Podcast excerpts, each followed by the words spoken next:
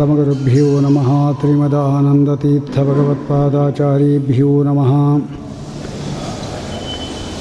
नारायणं सुरगुरुं जगदेकनाथं भक्तप्रियं सकललोकनमस्कृतं च त्रिगुण्यवज्जितमजं विभुमाद्यमीशं वंदे भवग्नममरासुरसिद्धवन्द्यम्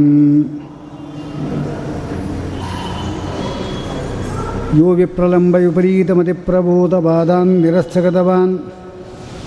भुवि तत्त्ववादं सर्वेश्वरो हरिति प्रतिपादयन्तम् आनन्दतीर्थमुनिवर्यमहं नमामि भवति यदनुभावादीडमूकोऽपि वाग्मी, जडमतिरभिजन्तुः जायते प्राज्ञमौलिः। सकलवदनचेतो देवता भारती सा मम वचसि निधत्तां सन्निधिं मानसे च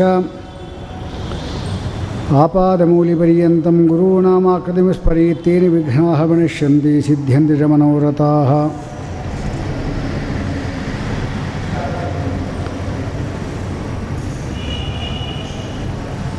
ಒಬ್ಬ ಮನುಷ್ಯ ತನ್ನ ಜೀವನದಲ್ಲಿ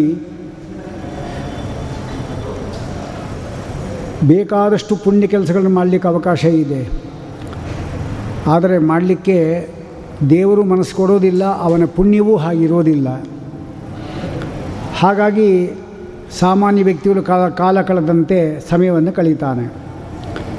ನರಕದಲ್ಲಿ ದುಃಖ ದುಃಖ ಬಂದಾಗ ನಾನಾ ವಿಧವಾಗಿ ದುಃಖ ಪಡ್ತಾನೆ. ಏನು ಅನ್ಕೊತಾನೆ ನನಗೆ ದಾನ ಮಾಡಲಿಕ್ಕೆ ಬೇಕಾದಷ್ಟು ಸಂಪತ್ತು ದೇವರು ಕೊಟ್ಟಿದ್ದರು ದಾನ ಮಾಡಿಲ್ಲ ನಾನು. ಏನೇನು ದಾನ ಮಾಡ್ಬೋದಾಗಿತ್ತು? ಅಲ್ಲಿ ಹೇಳ್ತಾರೆ, ಗೋದಾನ ಅಂತಿದೆ, ಭೂದಾನ ಅಂತಿದೆ, ಸುವರ್ಣದಾನ ಇದೆ, ಘೃತದಾನ. ಎಲ್ಲ ಅನಿಷ್ಟ ಪರಿಹಾರ ಮಾಡತಕ್ಕಂಥ ಒಂದು ತುಪ್ಪದ ದಾನ ಅನ್ನೋದು. ತುಪ್ಪವನ್ನು ಕೊಡುವಾಗ ಯಾವತ್ತೂ ಕೂಡ ಪಾತ್ರೆ ಇಲ್ಲದೆ ಕೊಡಬಾರದು. ಪ್ಲಾಸ್ಟಿಕ್ ಕವರಲ್ಲೇ ಕೊಟ್ಬಿಡ್ತಾರೆ, ಅಂಗಡಿಯಿಂದ ಹಾಗೆ ಕೊಡ್ತಾರೆ. ಶಾಸ್ತ್ರ ಒಪ್ಪೋದಿಲ್ಲ ಅದು. ಮತ್ತು ಒಂದು ಪಾತ್ರೆಯಲ್ಲಿ, ಅದರಲ್ಲಿ ಕೂಡ ಕಂಚಿನ ಪಾತ್ರೆಯಲ್ಲಿ ಹಾಕಿ. ಪಾತ್ರೆ ಚಿಕ್ಕದೇ ಇರಲಿ, ಪರವಾಗಿಲ್ಲ. ನಿಮ್ಮ ಯೋಗ್ಯತಾನುಸಾರವಾಗಿ ಮಾಡಬೇಕು. ಅದರಲ್ಲಿ ಹಾಕಿ ತನ್ನ ಮತ್ತು ತನ್ನ ಹೆಂಡತಿ ಇದ್ದಾಳೆ ಇಬ್ಬರು ಮುಖವನ್ನು ಅದರಲ್ಲಿ ನೋಡಬೇಕು. ಒಂದು ಸ್ವಲ್ಪ ಅಗ್ನಿಯಲ್ಲಿ ಬಿಸಿ ಮಾಡಬೇಕು. ಒಂದು ಸ್ವಲ್ಪ ನೀರಾಗುವಂತೆ, ಗಟ್ಟಿ ಗಟ್ಟಿ ಇದ್ದರೆ ಮುಖ ಕಾಣಿಸಲ್ಲ. ಅದನ್ನು ನೋಡಿ ನಾವು ಅವಳು ದಾನ ಕೊಟ್ಟಿವಿ ಅಂದರೆ ನಿಮಗೆ ಎಂತಹ ಒಂದು ಪಾಪ ಇದ್ದರೂ ಕೂಡ ಪರಿಹಾರ ಆಗುತ್ತೆ. ಯಾಕೆ, ತುಪ್ಪ ಅಂದರೆ ಬೇರೆ ಅಲ್ಲ. ಲಕ್ಷ್ಮೀದೇವಿ ಘೃತ ಪ್ರತೀಕಾಂ ತಾಂ ನಿತ್ಯಂ ಘೃತ ಪೂರ್ಣಾನದಾಯಿನಿಂ ಯಥೇಷ್ಟಂ ವಿತ್ತದಾತ್ರೀಂಚ ನತೋಸ್ಮಿ ಅಭೇದಾಂಶಯಂ ಎಂಬುದಾಗಿ ವಾದಿರಾಜರು ಸ್ತೋತ್ರ ಮಾಡ್ತಾರೆ. ಆದ್ದರಿಂದ ಇದನ್ನು ದಾನ ಕೊಡಬೇಕು.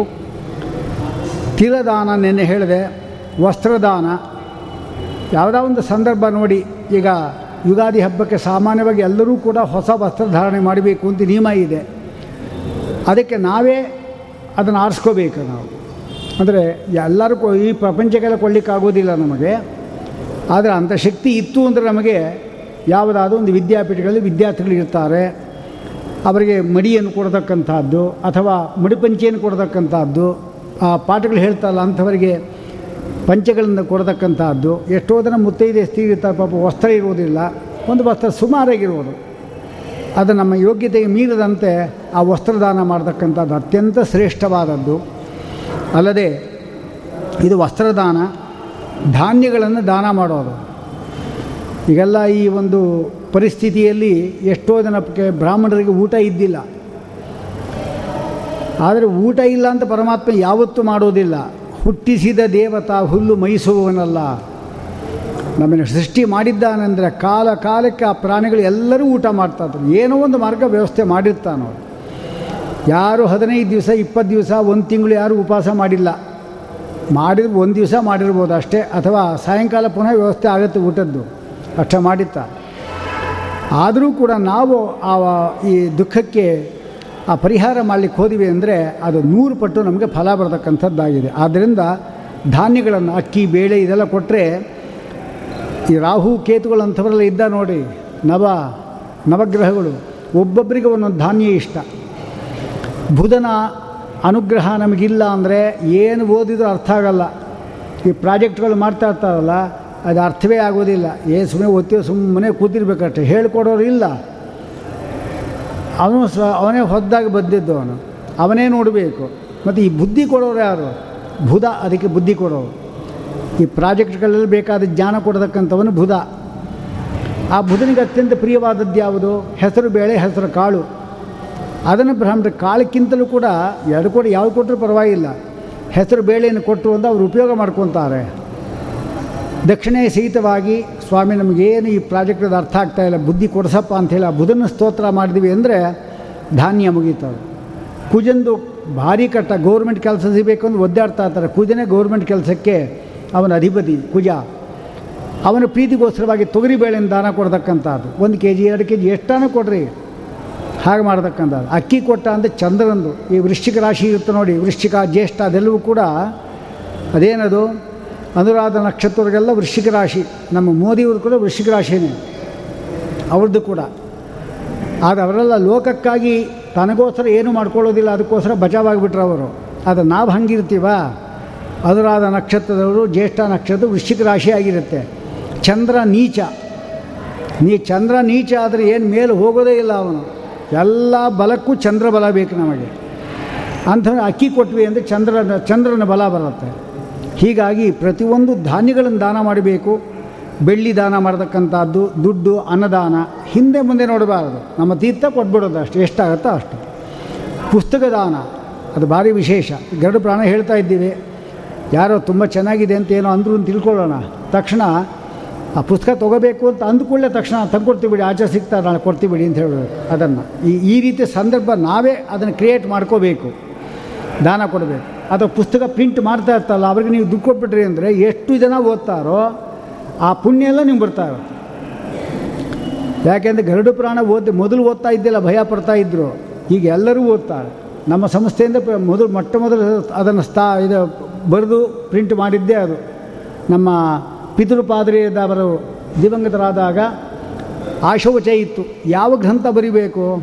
ಇನ್ನು ಭಾಗವತ ಎಲ್ಲ ಹೇಳಿಕ್ಕೆ ಬರಲ್ಲ ಗ್ರಂಥ ಬರಲಿಕ್ಕೂ ಬರಲ್ಲ. ಮೈಲಿಗೆ ಅಲ್ವಾ? ತಂದೆ ಬೇರೆ. ಇದನ್ನು ಬರೆಯೋಣ ಅಂತ ನೆಕ್ಸ್ಟ್ ಡೇಯಿಂದ ಶುರು ಮಾಡಿದೆ. ಅವ್ರು ಹೋಗಿದ್ದು ಇವತ್ತು ಅಂದರೆ ನೆಕ್ಸ್ಟ್ ಆಶೋಚದಲ್ಲಿ ಶುರು ಮಾಡಿದೆ. ಸರಿಯಾಗಿ ಮುಂದಿನ ವರ್ಷ ಆ, ವರ್ಷಾಂತಿಗೆ ಬರುವ ಆ ಗ್ರಂಥ ಮುಗಿದಿತ್ತು ಒಂದು ವರ್ಷ ಸರಿಯಾಗಿ ತಿಳ್ಕೊಂತದ್ದು ಬರಲಿಕ್ಕೆ. ಅಂದರೆ ಏನಾಯಿತು? ಅವ್ರಿಗೂ ಒಳ್ಳೆ ಗತಿ ಆಯಿತು. ಎಲ್ಲರೂ ಓದುವಂತಾಯಿತು. ಈಗಾಗಲೇ ಆರನೇ ಸಾರಿ ಇದು ಕಾಪಿ ಮಾಡಿರೋದು ನಾವು. ಆರನೇ ಸಾರಿ ಪ್ರಿಂಟ್ ಮಾಡಿದ್ದೆ ಮೊನ್ನೆ ಮಾಡಿದ್ದೀಗ ಹೀಗಾಗಿ ಎಲ್ಲರ ಮನೆಯಲ್ಲೂ ಪುಸ್ತಕ ಇದೆ, ಎಲ್ಲರೂ ಬಂದು ಬಂದು ತೊಗೊಂಡೋಗ್ತಾ ಇದ್ದಾರೆ. ಈಗಂತೂ ಇಲ್ಲಿ ಕೇ, ಇಲ್ಲಿ ಕೇಳಿಬಿಟ್ಟು ಪುಸ್ತಕ ಇವತ್ತು ಕೂಡ ಒಂದು ಐದಾರು ಜನ ಬಂದು ತೊಗೊಂಡೋದ್ರು ಹೀಗೆ ಆ ಪುಸ್ತಕ ದಾನ ಅತ್ಯಂತ ಶ್ರೇಷ್ಠವಾದದ್ದು. ಭಾಗವತ ಇದೆ, ಭಾಗವತ ದಾನ ಕೊಡಿಸೋದು. ಹೀಗೆ ತಂದೆ ಶಾಬ್ದಗಳಲ್ಲಿ ಪುಸ್ತಕ ದಾನ ಮಾಡಿದ್ರು ಅಂದರೆ ಅದು ಗೋದಾನಕ್ಕಿಂತ ವಿಶಿಷ್ಟವಾದ ಪುಸ್ತಕ ದಾನ ಅಂದರೆ. ಸುವರ್ಣ ದಾನ, ಗೋ, ಪುಸ್ತಕ ದಾನ ಎರಡು ಒಂದೇ. ಸುವರ್ಣ ಬಂಗಾರ ಇದು ಸು ಒಳ್ಳೆಯ ವರ್ಣಗಳು, ಅಕ್ಷರಗಳು. ಇದು ಸುವರ್ಣ ದಾನವೇ. ಅದು ಪುಸ್ತಕದಾನ ಪುಸ್ತಕ ದಾನ ಹೇಳ್ತಾರೆ, ಜಲಕುಂಭದಾನ, ಭೀಷಣಿಗೆ ಗೋಪಿಚಂದನ. ಗೋಪಿಚಂದನ ಏನು ಅದು ಇಷ್ಟಿರುತ್ತೆ? ಅದು ಏನಿದೆ ಅಂದರೆ, ಗೋಪಿಚಂದನ ದಾನ ಇದೆಲ್ಲ ಅದು ಭೂಮಿ ದಾನಕ್ಕೆ ಸಮಾನ ಅಂತ ಹೇಳ್ತಾರೆ. ಗೋಪಿಚಂದನ ದಾನ ಅಂತ. ಏನು ದಾನ ಕೊಡೋದಲ್ಲ ಕೂಡ ಗೋಪಿಚಂದ ಒಂದು ಜನಿವಾರ, ಒಂದು ತಾಂಬೂಲ, ಒಂದು ದಕ್ಷಿಣೆ ಎಷ್ಟು ಇಡ್ತೀರೋ ಅಷ್ಟು ಇಡಬೇಕು ಅದನ್ನು ಕೊಡ್ತಾರೆ. ಯಾರು ಬಂದರೂ ಕ, ವಾಪಸ್ ಕಳಿಸ್ಬೇಡಿ. ಇದೆಲ್ಲ ಕಲಿಯುಗದಲ್ಲಿ ನಮಗೆ ಪಾಪ ಪರಿಹಾರಕವಾದ ಒಂದೇ ಒಂದು ಮಾರ್ಗ ಅಂದರೆ ಅದು ದಾನಂ ಏಕಂ ಕಲವಿಗೆ ಅದಕ್ಕೆ ಈಗ ದುಃಖ ಪಡ್ಕೊತಾನೆ. ಇಷ್ಟೆಲ್ಲ ಹೇಳಿದ್ರು ದಾನ ಮಾಡಲ್ವಲ್ಲ? ದುಃಖ ಪಡ್ಕೊತಾನೆ. ನರಕದಲ್ಲಿ ಏಟು ಬೀಳುವಾಗ ಅದತ್ತ ದಾನೇನ. ಮಯಾನ್ ಅದತ್ತಂ, ಏನು ದಾನ ಕೊಡಲಿಲ್ಲ ಅಂತ ದುಃಖ ಪಡ್ತಾನೆ. ಮಕ್ಕಳು ಎಷ್ಟು ಕೊಡ್ತಾರೆ? ಅವ್ರು ಕೊಡೋದೇ ಇಲ್ಲ. ಇದಲ್ಲದೆ ವಾರಿದಹ ತೃಪ್ತಿ ಮಾಯೋತಿ ಭೂಮಿದಹ ಭೂಮಿಮಾಪ್ನೋತಿ ಹಿರಣ್ಯದಹ ಹಿರಣ್ಯದಃ. ಎಷ್ಟೋ ಜನ ಆಸ್, ಆಸ್ಪತ್ರೆ ಸೇರಿರ್ತಾರೆ, ಬರ್ತಾರೆ ಇಲ್ಲ ಸಂದೇಹ ಇರುತ್ತೆ ನಮಗೆ. ಅವನ ಕೈಯಲ್ಲಿ ಹಿರಣ್ಯ ದಾನ ಮಾಡಿಸ್ಬಿಟ್ರು ಅಂದರೆ ದೀರ್ಘಾಯುಷ್ಮಂತನಾಗ್ತಾನೆ. ಹಾಗೆ ದೀಪದಹ, ದೀಪವನ್ನು ನಾವು ದಾನ ಕೊಟ್ವಿ ಅಂದರೆ ಮಾಮ್ ಒಳ್ಳೆ ಕಣ್ಣು ಕಾಣಿಸೋದು. ಒಳ್ಳೆ ಕಣ್ಣು ಕಾಣಿಸೋದು ಅಂದರೆ ಏನು? ಸಾಮಾನ್ಯವಾಗಿ ಒಂದು ನಲವತ್ತು ಬಂತು ಅಂದರೆ ಚ ಕನ್ನಡಕ ಬಂದ್ಬಿಡುತ್ತೆ. ಈಗಂತೂ ಯಾವುದಾದ್ರು ನೋಡ್ತಾನೇ ಇರ್ತಾರೆ. ಇನ್ಮೇಲೆ ಮೂವತ್ತಕ್ಕೆ ಬರುತ್ತೆ ಕನ್ನಡ ಯಾಕೆಂದರೆ ಮೊಬೈಲ್ ನೋಡ್ತಾನೆ ಇರಬೇಕಲ್ಲ ಅದನ್ನು. ಮೊಬೈಲ್ ನೋಡ್ತಾನೇ ಇರಬೇಕು, ಯಾರ ಕೈಲಿ ನಿಂತ್ಕೊಂಡು ನೋಡ್ತಾ ಇರೋದು ಅಷ್ಟೇ. ಈ ಪುರೋಹಿತರು ಅಷ್ಟೇ, ಪುಸ್ತಕ ತರೋದೇ ಇಲ್ಲ ಈಗ. ಎಲ್ಲ ರೆಕಾರ್ಡ್ ಮಾಡ್ಕೊಂಡ್ಬಿಡ್ತಾರೆ. ಆರಾಮಾಗಿ ಇಟ್ಕೊಂಡು ಹೋಗ್ಬೇಕಲ್ಲ. ಮಡಿ ಇಲ್ಲ, ಮೈಲಿಗೆ ಇಲ್ಲ, ಎಲ್ಲ ಹೋಯ್ತು ಈ ಮೊಬೈ ಮೊಬೈಲಿಂದ. ಎಲ್ಲರೂ ಕೂಡ ಊಟ ಮಾಡೋಕ್ಕೆ ಮೊದಲು ಇಟ್ಕೊಂಡಿರ್ತಾರೆ ಎಲ್ಲ ಮಾತಾಡ್ತಾ ಇರ್ತಾರೆ, ಅಲ್ಲೇ ಊಟ ಮಾಡ್ತಾರೆ. ಪೂಜೆ ಮಾಡೋರು ಅವರು ಇಟ್ಕೊಂಡ್ಬಿಟ್ಟಿರ್ತಾರೆ, ಅಲ್ಲೇ ಇದ್ದು ಮಾತಾಡ್ತಾ ಇರ್ತಾರೆ. ಮಡಿ ಎಂಬುದಕ್ಕಂಥ ಕಾನ್ಸೆಪ್ಟೇ ಹೋಯ್ತು ಈಗ. ಇದರಿಂದ.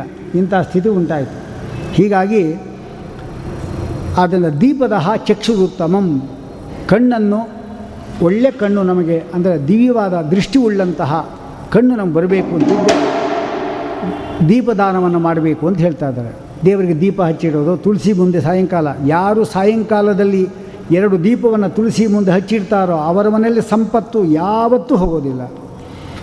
ಇನ್ನೊಂದು ಮುಖ್ಯವಾಗಿ ಸಂಪತ್ತು ನಮ್ಮಲ್ಲೇ ಇರಬೇಕು.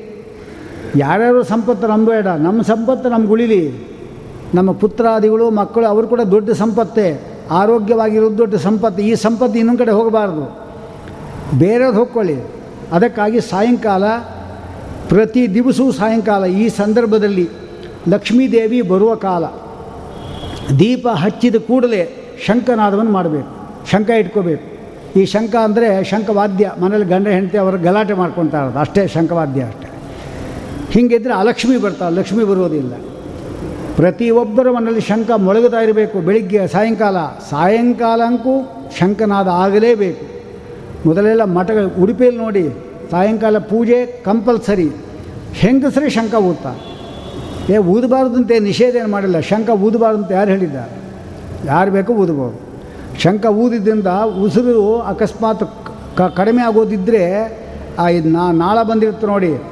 ಅದರಲ್ಲಿ ಈ ಕೊಲೆಸ್ಟ್ರಾಲ್ ಸೇರಿಕೊಂಡಿರುತ್ತೆ ಅಂತ ಹೇಳ್ತಾರಲ್ಲ, ಅದು ಕೂಡ ಹೊಟ್ಟೋಗುತ್ತೆ ಅದು. ನಮ್ಮ ಹಿಂದಿನವರು ಮಾಡಿರತಕ್ಕಂಥದ್ದು ಎಷ್ಟು ಅದಕ್ಕೆ ಉಪಯುಕ್ತವಾದದ್ದು ನಮಗೆ ಅಂದರೆ ಈಗಿನವ್ರಿಗಂಕು ಪ್ರತಿಯೊಂದು ವಿಷಯವೂ ಅವ್ರು ಹೇಳಿದ್ದೆಲ್ಲ ಬೇಕು. ಅವ್ರು ಹೇಳಿದ್ದೆಲ್ಲ ಮಾಡ್ಕೊಂಡು ಹೋಗಬೇಕು. ಇಂಥದ್ದೆಲ್ಲ ಹೇಳ್ತಾರೆ. ಆಮೇಲೆ ಯಜ್ಞಯಾಗಾದಿಗಳು ಮಾಡಿಲ್ಲ ಅಂತ ಹೇಳ್ತಾ ಇದ್ದಾನೆ. ಏನು ಯಜ್ಞಯಾಗಾದಿಗಳು ಮಾಡೋದು ಅವನು? ವೈಶ್ವದೇವವನ್ನು ಮಾಡದೆ ಊಟ ಮಾಡದೆ ಕ್ರಿಮಿ ಭೋಜನ ಒಂದು ನರಕ. ಕ್ರಿಮಿ ಭೋಜನ ಅಂದರೆ ಕ್ರಿಮಿಯಾಗಿ ಅವನು ಕ್ರಿಮಿಯನ್ನು ತಿನ್ನೋದು. ಅಷ್ಟೇ ಕ್ರಿಮಿ ಭೋಜನ ಅಂದರೆ. ಬರೀ ಕ್ರಿಮಿಗಳೇ ಅಲ್ಲಿರುತ್ತವೆ. ಅದನ್ನು ತಿನ್ನಬೇಕು ಅವನು ಇಂಥ ಸ್ಥಿತಿ ಉಂಟಾಗುತ್ತೆ. ವೈಶ್ವದೇವರಹಿತವಾದ ಅನ್ನವನ್ನು ಇದು ಮಾಡಿದ್ರೆ. ಈಗಂತೂ ಅಗ್ಗಿಷ್ಟಿಗೆಗಳಿಲ್ಲ ಅಂತ ನೆಪ. ಅಗ್ಗಿಷ್ಟಿಗೆ ಇಲ್ಲ ಅಂತಂದರೆ ವೈಶ್ವದೇವು ಇಲ್ಲ. ಮತ್ತು ಊಟವೂ ನಿಲ್ಲಿಸ್ಬಿಡು. ಅದು ಮಾಡಲ್ಲ. ಮನೆಯಲ್ಲಿಲ್ಲ ಅಂದರೆ ಹೋಟ್ಲು ಓಡೋಗ್ತಾರೆ ಬೇಕಾದ್ರೆ ಮನೇಲಿ ಊಟ ಇಲ್ಲ ಅಂದರೆ. ಖಂಡಿತ ಅಷ್ಟೇ, ನಿಮ್ಮ ಮನೆಯಲ್ಲಿ ನೀವು ಉಪವಾಸ ಇದ್ದರೂ ಪರವಾಗಿಲ್ಲ. ಈ ಹೋಟ್ಲಿಗೆ ಮಾತ್ರ ಹೋಗಬೇಡಿ. ಅದರಷ್ಟು ಗಲೀಜು, ಅದರಷ್ಟು ದುರ್ಯೋಧನ ವ್ಯಾಪಿಸ್ಕೊಂಡಿರತಕ್ಕಂಥ ಸ್ಥಾನ ಅಂತ ಅದು ಬಿಟ್ಟರೆ ಇನ್ನೊಂದಿಲ್ಲ. ಶುದ್ಧ ಇಲ್ಲ, ಶು, ಶುದ್ಧತೆ ಇಲ್ಲ, ಮೈಲಿಗೆ ಇಲ್ಲ. ಅವನೇ ತಿಂದಿರ್ತಾನೆ ಮೊದಲು. ಅವನ ನೈವೇದ್ಯ ಆದಮೇಲೆ ನಿಮ್ಮ ನೈವೇದ್ಯ ಆಮೇಲೆ. ಅದು ದುಡ್ಡು ಬೇರೆ ಕೊಡಬೇಕು ಇದ್ರ ಮಧ್ಯ. ಹೋಲಿ ಭಗವಂತ ಯಾವುದು ನಿವೇದನ ಆಯಿತಾ? ಯಾರೂ ಮಾಡಿಲ್ಲ. ಆದ್ದರಿಂದ ಅಂಥದ್ದಂಗೂ ತಿನ್ನಲಿಕ್ಕೆ ಬರೋದಿಲ್ಲ.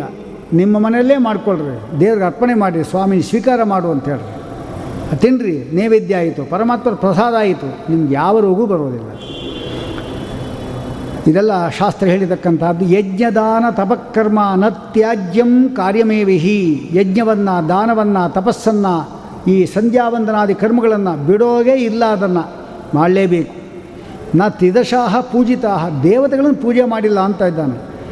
ದೇವರ ಪೂಜೆ ಇಲ್ಲದೆ ಊಟ ಮಾಡಲಿಕ್ಕೆ ನಮಗೆ ಅರ್ಹತೆ ಬರೋದಿಲ್ಲ ಎರಡು ಹೊತ್ತು ಊಟ ಮಾಡ್ತೀವಿ ಅಂದರೆ ಬೆಳಿಗ್ಗೆ ಮತ್ತು ಸಾಯಂಕಾಲ ಎರಡು ಹೊತ್ತು ಕೂಡ ನಾವು ಪೂಜೆ ಮಾಡಬೇಕು. ಆದರೆ ರಾತ್ರಿ ಪೂಜೆ ಅಂದರೆ ಏನು? ಒಂದು ಲೋಟ ಹಾಲು ದೇವ್ರ ಮುಂದೆ ಇಡೋದು. ಒಂದು ವೆಂಕಟೇಶ ಸ್ತೋತ್ರ ಅಥವಾ ಶ್ರೀಕೃಷ್ಣ ಅಷ್ಟೋತ್ರ ವಿಶ್ವಸಹಸ್ರನಾಮ ಏನು ಬರ್ತಾ ಅದನ್ನು ಹೇಳೋದು. ಮಕ್ಕಳೆಲ್ಲ ಕೂಡಿಸಿ ಅವ್ರಿಗೆ ಅದನ್ನು ಅಭ್ಯಾಸ ಮಾಡಿಸ್ಬೇಕು ನಾವು. ನೀವು ಪೂಜೆ ಮಾಡ್ತಾ ಇದ್ದಿಂದ ಮಕ್ಕಳು ಬರ್ತಾರೆ. ಬಂದು ಕೂತ್ಕೊಳ್ಳಿ ಅಂತ ಹೇಳಬೇಕು. ಹೇಳಬೇಕೀಗ. ಈಗ ಬಗ್ಲಿಲ್ಲ ಅಂತ ಆಮೇಲೆ ಬಗ್ಗಲ್ಲ. ನಮ್ಮನ್ನೇ ಬಗ್ಗಿಸ್ತಾರೆ. ಅದಕ್ಕೆ ಈಗ ಬಗ್ಗಿಸ್ಬೇಕೀಗ. ಬಗ್ಗಿಸಿ ಕೂತ್ಕೋ ಕೂತ್ಕೋ ದೇವ್ರ ಮುಂದೆ. ಮಂಗಳಾರತಿ ದೇವ್ರ ಬಂದು ನೋಡು ಅಂತ ಹೇಳಬೇಕು. ಮಂಗಳಾರತಿ ಆಗ್ತಾ ಇರುವಾಗ ಯಾರಾದರೂ ಆ ಬೆಳಕಿನ ಒಳಗಡೆ ದೇವರನ್ನು ನೋಡಿದ್ರು ಒಂದು ಎಷ್ಟೋ ಜನ್ಮದ ಪಾಪ ಪರಿಹಾರ. ಮಂಗಳಾರತಿ ಮಾಡುವಾಗ ಆ ಮಂಗಳಾರತಿಯ ಬೆಳಕಿರ್ತಲ್ಲ ಅದರ ಒಳಗಡೆ ದೇವರು ನೋಡಬೇಕು ನಾವು. ನಮ್ಮ ಪಾಪ ಪರಿಹಾರಕ್ಕೆ. ಇದೆಲ್ಲ ಶಾಸ್ತ್ರ ಎಷ್ಟು ಸುಲಭ ಮಾರ್ಗ ಮಾಡಿಕೊಟ್ಟಿದ್ದಾರೆ. ಇದೆಲ್ಲ ಮಕ್ಕಳಿಗೆ ಅಭ್ಯಾಸ ಮಾಡಬೇಕು. ನಾವು ಬಂದು ಉಪನ್ಯಾಸ ಕೂತ್ಕೊಂಡ್ಬಿಟ್ಟು ಸಾಲದು. ಮಕ್ಕಳನ್ನ ಕರ್ಕೊಂಬರ್ಬೇಕು ಮಕ್ಕಳ ಕಥೆ ಅಂದರೆ ಇಷ್ಟ. ಎಲ್ಲ ಅರವತ್ತು ಆಫ್ಟರ್ ಸಿಕ್ಸ್ಟಿ ಎಲ್ಲ ಬರೋದು. ಹಾಗೇನು ಮನೇಲಿ ಇದ್ದು ಇದ್ದು ಟಿ ವಿ ನೋಡಿ ನೋಡಿ ಸಾಕಾಗಿರುತ್ತೆ. ಆಮೇಲೆ ಉಪನ್ಯಾಸಕ್ಕೆ ಬರೋದು. ಏನು ಕರ್ಮ ಇದು? ಹಾಗಲ್ಲ. ಅಲ್ಲಿ ನೋಡಿ ನೋಡಿ ಸಾಕಾಗಿ ಬರೋದೇನು ಇಲ್ಲಿಗೆ? ಇಲ್ಲಿ ನೋಡಿ ನೋಡಿ ಸಾಕಾಗಿ ಸಾಕಪ್ಪ. ಒಂದು ತಿಂಗಳಿಂದ ಹೋಗಿದ್ದೀನಿ. ಒಂದು ಅರ್ಧ ಗಂಟೆ ನೋಡ್ತೀನಿ. ಪರವಾಗಿಲ್ಲ. ಅದಕ್ಕೆ ಎಕ್ಸಮ್ಷನ್ ಇದೆ. ಆದರೆ ಅಲ್ಲಿ ನೋಡಿ ನೋಡಿ ಇಲ್ಲಿ ಬರೋದಲ್ಲ. ಇಲ್ಲಿ ತಿಳ್ಕೊಳ್ಳೇಬೇಕಾದ ಅಂಶ, ನಾನು ಒಂದು ಗಂಟೆ ಹೇಳತಕ್ಕಂಥ ಅಂಶ ಏನಿದೆ ಅದು, ನೀವು ಒಂದು ವರ್ಷ ಓದಿದ್ರು ಸಿಗಲ್ಲ. ಯಾಕೆಂದರೆ ಎಲ್ಲ ಸಂಗ್ರಹ ಮಾಡಿ ನಾನು ಹೇಳಿರ್ತೇನೆ ನಿಮಗಾಗುವಾಗ ನೀವು ಓದ್ತೀವಿ, ನೀವು ಪುಸ್ತಕ ಕೊಡ್ತೀರಿ ಓದಿ ನೋಡಿ, ನಿಮ್ಗೆ ಅರ್ಥ ಆಗುತ್ತೆ ನೋಡ್ರಿ. ನಾ ಹೇಳಿದ್ದೀನಿ ಕೇಳಿಬಿಟ್ಟು ಆಮೇಲೆ ನೀವು ಓದ್ರಿ, ಎಷ್ಟು ಸುಲಭ ಅರ್ಥ ಆಗತ್ತೆ ನೋಡ್ರಿ. ಯಾವುದೂ ಅಷ್ಟೇ ಅದಕ್ಕಾಗಿ ನಾವು ಶ್ರವಣ ಮಾಡಬೇಕು. ಶ್ರವಣಂ ಕೀರ್ತನಂ ವಿಷ್ಣು, ಮೊಟ್ಟ ಮೊದಲು ಹೇಳಿದ್ದೆ ಶ್ರವಣ. ಶ್ರೀನಿವಾಸ ಕಲ್ಯಾಣದಲ್ಲಿ ನೀನು ನಕ್ಷತ್ರ ಯಾವುದನ್ನು ಕೇಳ್ತಾಳೆ? ಪದ್ಮಾವತಿ ಶ್ರೀನಿವಾಸನನ್ನು. ಅವನ ವಸ್ತುತ ನನ್ನ ತಂದೆ ವಸುದೇವ, ತಾಯಿ ದೇವಕಿ, ಅಣ್ಣ ಬಲರಾಮ, ತಂಗಿ ಸುಭದ್ರ ಎಲ್ಲ ಹೇಳಿಕೊಂಡು ನಕ್ಷತ್ರ ಯಾವ್ದು ಹೇಳಬೇಕು? ರೋಹಿಣಿ ಅಂತಾನೆ ಹೇಳಬೇಕಾಗಿದ್ದು. ಅದು ಹೇಳೋದಿಲ್ಲ, ಶ್ರವಣ ಅಂತಾನೆ. ಯಾತಕ್ಕೆ? ಶ್ರವಣ ಅಂದರೆ ಯಾಕೆ ಹೇಳಿದ್ದವನು ಅಂದರೆ ನನ್ನ ಮತ್ತು ಪದ್ಮಾವತಿ ದೇವಿಯರ ಕಲ್ಯಾಣದ ಕಥೆಯನ್ನು ಯಾರು ಶ್ರವಣ ಮಾಡ್ತಾರೋ ಅವರಿಗೆಲ್ಲವೂ ಉಂಟಾಗತ್ತೆ ಅಂತ ಹೇಳುವ ಲಕ್ಷಣ ಅದು. ಅದಕ್ಕಾಗಿ ಶ್ರವಣವನ್ನು ಅವನು ಹೇಳ್ಕೊತಾನೆ. ಇದೆಲ್ಲ ಕಾರಣಗಳಿಂದ ಶ್ರವಣ ಮಾಡಬೇಕು. ನವವಿಧವಾದ ಭಕ್ತಿಯಲ್ಲಿ ಮೊಟ್ಟ ಮೊದಲು ಹೇಳಿದ್ದೇ ಶ್ರವಣ. ಎಷ್ಟು ಶ್ರವಣ ಮಾಡ್ತೀರೋ ಅಷ್ಟು ನಿಮ್ಮ ತಲೆಯಲ್ಲಿ ಉಳಿಯುತ್ತೆ ನೋಡಿ. ಇನ್ನೊಬ್ಬರಿಗೆ ಹೇಳ್ಬೋದು. ನಾತಿದೃಶಾಹ ಪೂಜಿತಾಹ. ಸಾಯಂಕಾಲ ಪೂಜೆ ಮಾಡುವಾಗ ಅಷ್ಟೋತ್ತರ ಮಾಡೋದು ಯಾವುದಾದ್ರೂ ಒಂದು ನೀರಿಂದ ಬೇಕಾದ್ರೆ ಧೂಪಾರತಿ ಮಾಡಿರಿ. ಒಂದು ಹಾಲು ಇರ್ತಿ ಈಗಂಕ ಹಾಲು ಬರೋದಿಲ್ಲ ಈಗ. ಹಣ್ಣು ಗಿಣ್ಣು ಏನಿರ್ತಿ ಏನಾದರೂ ಸರಿ, ಒಂದು ದೇವರ ನೈವೇದ್ಯ ಮಾಡಿಬಿಟ್ಟು ಒಂದು ಮಂಗಳಾರತಿ ಒಂದು ನಮಸ್ಕಾರ ಹಾಕಿ ಫಲಾರ ಮಾಡಲಿಕ್ಕೆ ಫಲಾರವು ಊಟವು ಏನು ಮಾಡ್ತೀರೋ ಮಾಡಿರಿ. ಅಂತೂ ರಾತ್ರಿ ಪೂಜೆ ಇಲ್ಲದೆ ಪೂಜೆ ಮಾಡಿ ಊಟ ಮಾಡಲಿಕ್ಕೆ ಬರೋಲ್ಲ. ಅದಕ್ಕೆ ಎರಡು ಹೊತ್ತು ಊಟ ಅಂತ ಹೇಳಿರೋದು. ಈಗೆಲ್ಲ ಮೂರು ಹೊತ್ತು, ನಾಲ್ಕು ಹೊತ್ತು ಆಗುತ್ತೆ. ಯಾಕಂದರೆ ಬೆಳಿಗ್ಗೆ ಊಟ ಮಾಡ್ಕೊಂಡು ಹೋಗ್ತಾನೆ.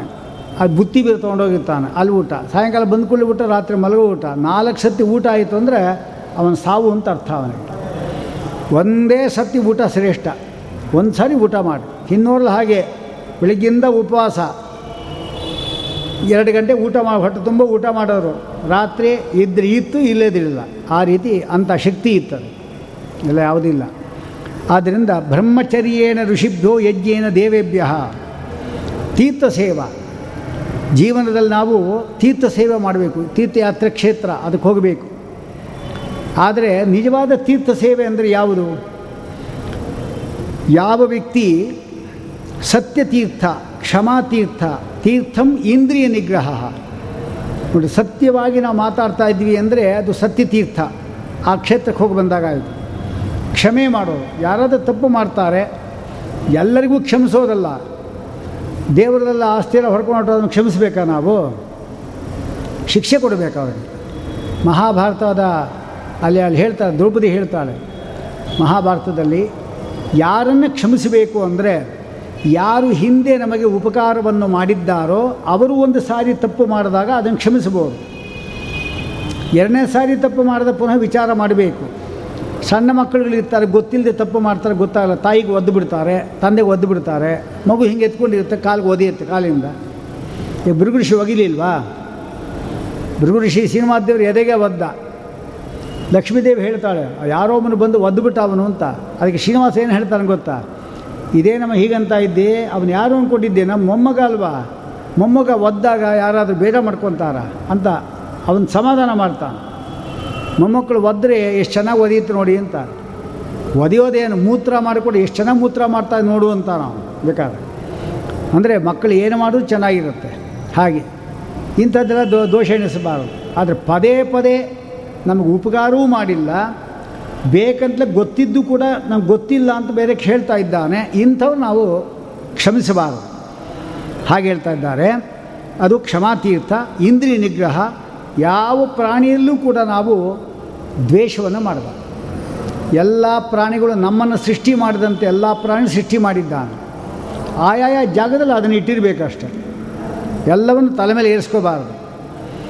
ಪ್ರತಿಯೊಂದು ಪ್ರಾಣಿಯೂ ಕೂಡ ನಾವು ಹೇಗೆ ಬದುಕಿರಬೇಕು ಅಂತ ಇಷ್ಟಪಡ್ತೇವೋ ಅದು ಕೂಡ ಹಾಗೆ ಇಷ್ಟಪಡುತ್ತೆ.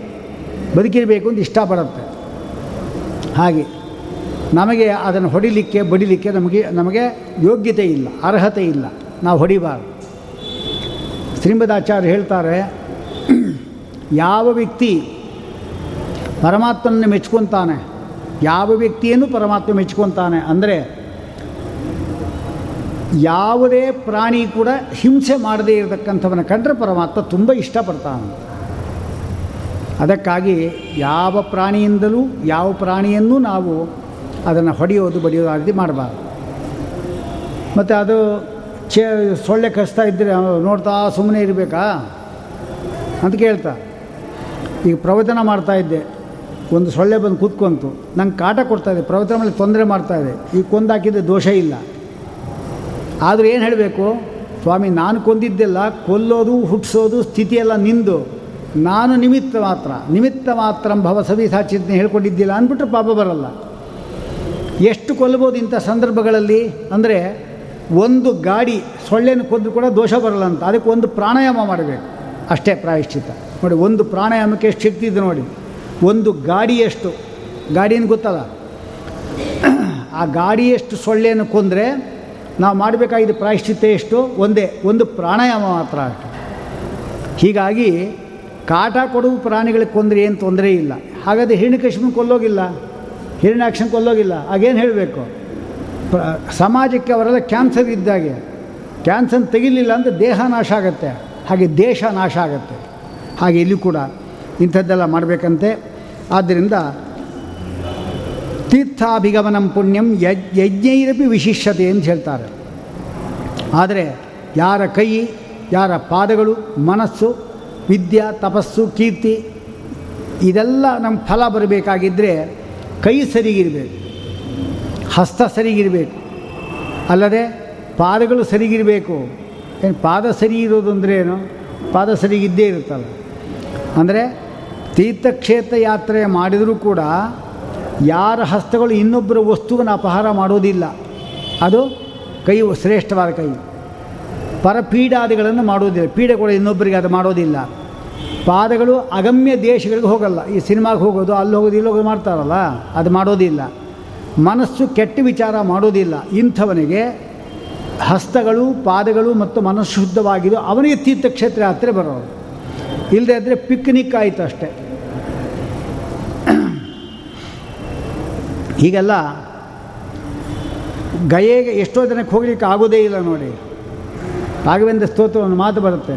ಸರ್ವಯಾತ್ರಾ ಫಲಾವಾಪ್ತೈ ಯಥಾಶಕ್ತಿ ಪ್ರದಕ್ಷಿಣಂ. ಸರ್ವಯಾತ್ರಾ ಫಲಾವಾಪ್ತೈ.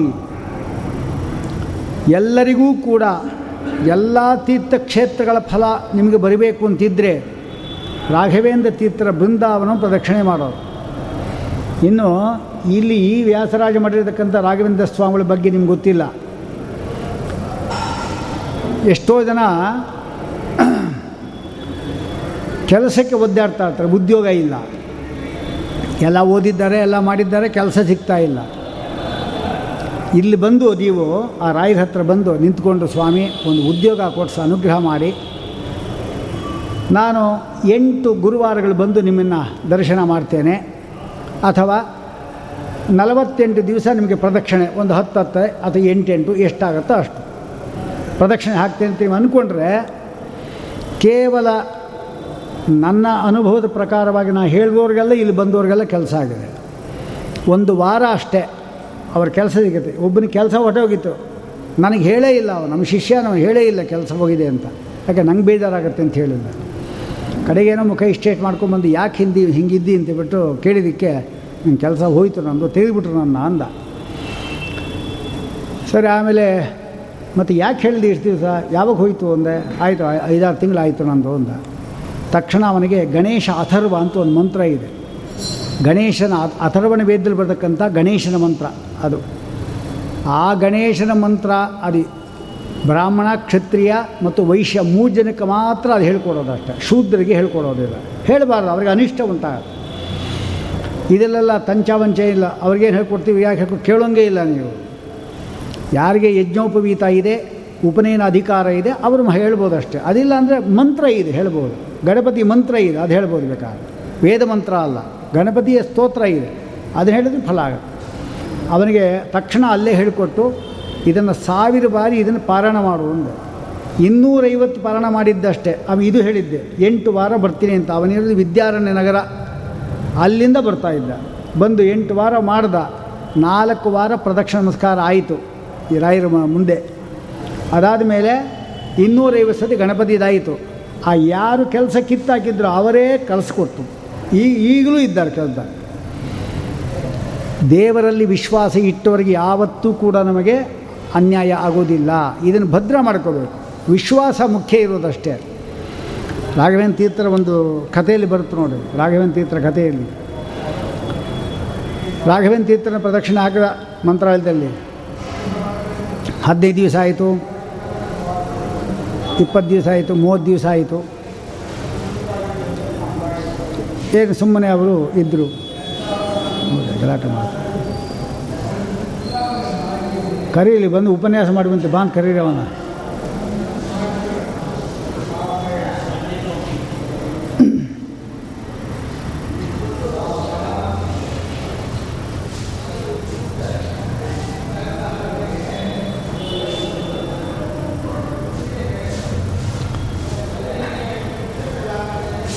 ಹೀಗಾಗಿ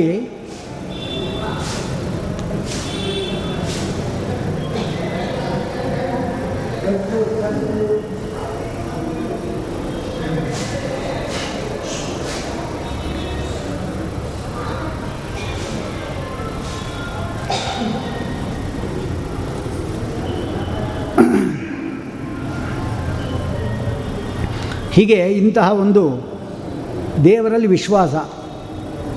ಅವನಿಗೇನಾಯಿತು ಅಂದರೆ ರಾಯರು ಪ್ರತ್ಯಕ್ಷರಾದರು. ಅಂದರೆ ಪ್ರತ್ಯಕ್ಷ ಒಂದು ಬ್ರಾಹ್ಮಣ ರೂಪದ ಕಾಣಿಸ್ಕೊಂಡ್ರೆ ಅವನಿಗೆ ನಿಮಗೆ ಸಂಪತ್ತು ಬೇಕು ಅಂತ ಮಾಡ್ತಾ ಇದ್ದ ಅವನು.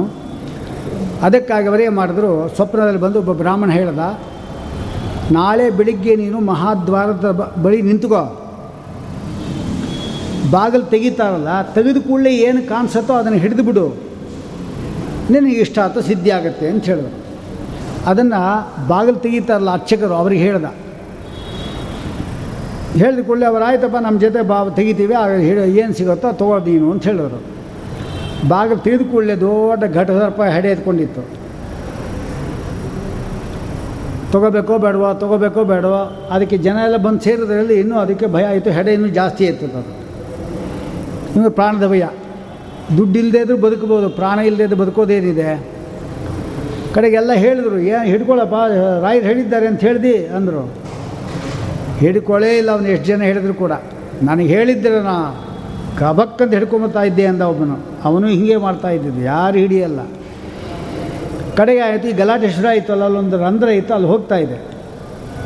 ಹೋಗಿ ಕಡೆಗೆ ಮಾಡಿ, ಇನ್ನಾದರೂ ಹಿಡ್ಕೊ ಅಂದರು, ಮುಖ ಹೊಟ್ಟೋಯ್ತಲ್ಲ ಕಚ್ಚೋದು. ಇನ್ನೂ ಹಿಡ್ಕೊ ಅಂದರು, ಕಡೆ ಹೋಗುವಾಗ ಬಾಲ ಮಾತ್ರ ಒಂದು ಇಷ್ಟೇ ಇಷ್ಟಿತ್ತು. ಅದನ್ನು ಹಿಡ್ಕೊಂಡ, ಅಷ್ಟು ಕೈ ಬಂತು, ಅಷ್ಟು ಮಾತ್ರ ಬಂಗಾರ ಆಗಿತ್ತು. ಎಷ್ಟೆಷ್ಟು ವಿಶ್ವಾಸವೋ ಅಷ್ಟು ಮಾತ್ರ ಫಲ. ಬಾಲದಲ್ಲಿ ಮಾತ್ರ ವಿಶ್ವಾಸ ಇದ್ದು ಬಾಲದಷ್ಟೇ ಸಿಗ್ತಾ ಅಷ್ಟೆ ಅವ್ರು ಹೇಳ್ದೆ ಹಿಡ್ಕೊಂಡಿದ್ದು ಇಡೀ ಸರ್ಪ ಸುವರ್ಣ ಆಗ್ತಾ ಇತ್ತಲ್ಲ, ಗುರುಗಳಲ್ಲಿ ವಿಶ್ವಾಸ ಇಲ್ಲ. ಯಾವತ್ತೂ ಅಷ್ಟು, ಅವರು ಹೇಳಿದ್ದಾರೆ, ಮುಗಿದೋಯ್ತು. ಅಷ್ಟೇ ನಾವು ಮಾಡೋದು. ನಿಮ್ಮ ಮಾತು ನಾವು ಕೇಳೋದಿಲ್ಲ. ಆ ಪರಮಾತ್ಮ ಆ ಮಾತನ್ನು ನಡೆಸ್ಕೊಡ್ತಾನೆ, ಖಂಡಿತ ಅದು. ಹೀಗೆ, ನ ಪೂಜಿತಾ ವಿಪ್ರಗಣಾ ಸುರಾಪಗಾಹ.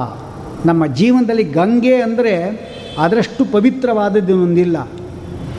ಗಂಗಾ ಗಂಗೇತಿಯೋ ಬ್ರೂಯಾತಿ ಓದನಾನಾಂ ಶತೈರಪಿ ಮುಚ್ಚತೆ ಸರ್ವದುಃಖೇಭ್ಯ ವಿಷ್ಣುಲೋಕಂಚ ಗಚ್ಚತಿ. ಸ್ನಾನ ಮಾಡುವಾಗ ನೀವು ಗಂಗಾ ಅಯ್ಯೈ ನಮಃ ಹೇಳಿ ಸಾಕು. ನೀವು ಸ್ನಾನ ಮಾಡುವ ಆ ಬಕೆಟ್ ಇರುತ್ತಲ್ಲ, ಪಾತ್ರೆ ಇರುತ್ತೆ, ಅದರಲ್ಲಿ ಗಂಗಾ ಸನ್ನಿಧಾನ ಆಗತ್ತೆ. ಎಷ್ಟೋ ದೂರ ಅವಳಿದ್ದಾಳೆ. ಸಾವಿರ ಕಿಲೋಮೀಟರ್ ಕಡಿಮೆ ಏನಿಲ್ಲ. ಈಗ ಹೋದ್ರೆ ಸದ್ಯ ಸಮೀಪ ಅಂದರೆ ಯಾವುದು ನಮ್ಮ ಗಂಗೆ ಅಂದರೆ ಕಾಶಿ ಒಂದೇ. ಅದು ಸುಮಾರು ಒಂದು ಸಾವಿರ ಕಿಲೋಮೀಟ್ರ್ ನಾವು ಹೋಗಬೇಕು. ಅಂದರೆ ಅಂಥ ಗಂಗೆ ಇಲ್ಲಿಗೆ ಬರ್ತಾಳೆ ಅಂದರೆ ಅದು ಪರಮಾತ್ಮನ ಅನುಗ್ರಹ. ಗಂಗೆ ಇದು ಅಂದರೆ ಗಮ್ ಅಂದರೆ ಅಘಂ ಅಘಂ ಅಂದರೆ ಪಾಪ. ಗಮಯತಿ ಹೋಗಲಾಡಿಸ್ತಾಳೆ. ಅದಕ್ಕೆ ಗಂಗಾ ಅಂತ ಹೇಳ್ತಾರೆ. ಅಂತಹ ಗಂಗೆ ಇದ್ದಾಳನ್ನು ಗಂಗಾಚ ನರ್ಮದಾ ಚೈವ ಸಿಂಧುಶ್ಚಾತ ಸರಸ್ವತಿ ಏವಮಾದಿ ನದೀರೂಪೈ ಪ್ರಾಣಿನ ಮುಕ್ತಿಸಿದ್ದೆಯೇ. ಇದೆಲ್ಲ ಯಾಕೆ ಹರಿತಾ ಇದೆ? ಪರಮಾತ್ಮನ ಪಾದಗಳಿಂದ, ಕಣ್ಣುಗಳಿಂದ ಸೃಷ್ಟಿಯಾಗಿ ಹರ್ಕೊಂಡು ಹೋಗ್ತಾ ಇದೆ. ಯಾತಕ್ಕೋಸ್ಕರವಾಗಿ ಎಂದಾದರೆ ಮುಳುಗಿದವರ ಪಾಪಗಳೆಲ್ಲ ತೆಗೆದು ಅವರಿಗೆ ಪಾಪದಿಂದ ಮುಕ್ತರನ್ನಾಗಿ ಮಾಡಲಿಕ್ಕಾಗಿ ಹರಿತಾ ಇದೆ. ಎಲ್ಲೋ ಕಾವೇರಿ ಎಂಬತಕ್ಕಂಥದ್ದು ತಲಕಾವೇರಿ ಎಂಬ ಜಾಗದಲ್ಲಿ ಹುಟ್ಟತ್ತೆ. ಸುಮಾರು ತಮಿಳುನಾಡಲ್ಲಿ ರಾಘವೇಂದ್ರ ಸ್ವಾಮಿಗಳ ಜನ್ಮಸ್ಥಾನ ಭುವನಗಿರಿ ಅಂತ ಅಲ್ಲಿ ಸಮ, ಸಮುದ್ರವು ಸೇರುತ್ತೆ. ಸುಮಾರು ಏಳ್ನೂರು ಕಿಲೋಮೀಟರ್ ಹತ್ತತ್ರ ಇದೆ. ಇಷ್ಟು ದೂರ ಹರ್ಕೊಂಡು ಹೋಗುತ್ತಲ್ಲ, ಒಂದು ಲೋಟ ನೀರು ಅದು ಕುಡಿಯುತ್ತೆ ಯಾವತ್ತಾದರೂ. ಯಾಕೆ ಇನ್ನೊಬ್ಬರು ಮುಳುಗಿ ಸ್ನಾನ ಮಾಡಲಿ, ಪಾಪ ಪರಿಹಾರ ಮಾಡಿಕೊಳ್ಳಿ. ಈ ರೀತಿ ಇರೋದು ನದಿ ಬುದ್ಧಿ. ಗೋವು ಇಷ್ಟೊಂದು ಬಕೆಟ್ಗಟ್ಟಲೆ ಹಾಲು ಕೊಡುತ್ತೆ, ಒಂದು ಲೋಟ ಹಾಲು ಕುಡಿಯುತ್ತೆ ಅವತಾರೋ ಇನ್ನೊಬ್ಬರಿಗಾಗಿ ಪರೋಪಕಾರಾರ್ಥಮಿದಂ ಶರೀರಂ. ಹಾಗೆ ನಮ್ಮ ಸಂಪತ್ತೆಲ್ಲವೂ ಕೂಡ ಇನ್ನೊಬ್ಬರಿಗಾಗಿ ಇಡಬೇಕು. ಸ್ವಾಮಿ ನಮ್ಮ ಸಂಪತ್ತು ಕೊಡು ನಮ್ಮದೆಲ್ಲ ಇನ್ನೊಬ್ಬರಿಗಾಗಿ. ಕೃಷ್ಣ ಪರಮಾತ್ಮ ನೋಡಿ, ಪಂಚ ಪಾಂಡವರ ಮೇಲೆ ಅಷ್ಟೊಂದು ಪ್ರೀತಿ, ಅಷ್ಟೊಂದು ವಿಶ್ವಾಸ. ಸಾರಥ್ಯ ಎಂಬತಕ್ಕಂಥದ್ದು ಅತ್ಯಂತ ನೀಚಾತಿ ನೀಚವಾದ ಕೆಲಸ, ಸಾರಥ್ಯ ಎಂಬುದು. ಅದನ್ನು ಅರ್ಜುನ ತಾನೇ ಮಾಡದ. ಹೋಲಿ, ನಾನು ಮಾಡ್ದ ಅಂತ ಅಷ್ಟೇ ಬೀಳಿಲ್ಲ ಅವನು. ಅವನ ಮಗ ಇದ್ದ ವಿಶೋಕ ಅಂತ ಕೃಷ್ಣ ಪರಮಾತ್ಮನ ಮಗ ವಿಶೋಕ ಅಂತ ಬಂದಿದ್ದ ಅವನನ್ನು ಭೀಮಸೇನ ಸಾರಥಿಯನ್ನಾಗಿ ಮಾಡ್ದ. ತನ್ನನ್ನು ತನ್ನ ಸಂಪತ್ತನ್ನು ಕೂಡ ಭಕ್ತರಿಗಾಗೇ ಮೀಸಲಾಗಿಟ್ಟಿರತಕ್ಕಂಥದ್ದು ಪರಮಾತ್ಮನ ಒಂದು ವೈಶಿಷ್ಟ್ಯ. ಹಾಗೆ ಗಂಗೆ ಎಂಬತಕ್ಕಂಥದ್ದು ನೋಡಿದ ಸಾಕು ಪಾಪ ಪರಿಹಾರ. ದರ್ಶನಾತ್. ಸ್ಪರ್ಶನಾತ್ ಮುಟ್ಟಿದ್ರಂಕು ಇನ್ನೂ ವಿಶೇಷ. ಪಾನಾತ್ ತಥಾ ಗಂಗೇತಿ ಕೀರ್ತನಾತ್ ಸ್ಮರಣಾದೇವ ಗಂಗಾಯ ಸದ್ಯ ಪಾಪಾತ್ ಪ್ರಮುಚ್ಛತೆ ಅಂತ ಹೇಳ್ತಾರೆ.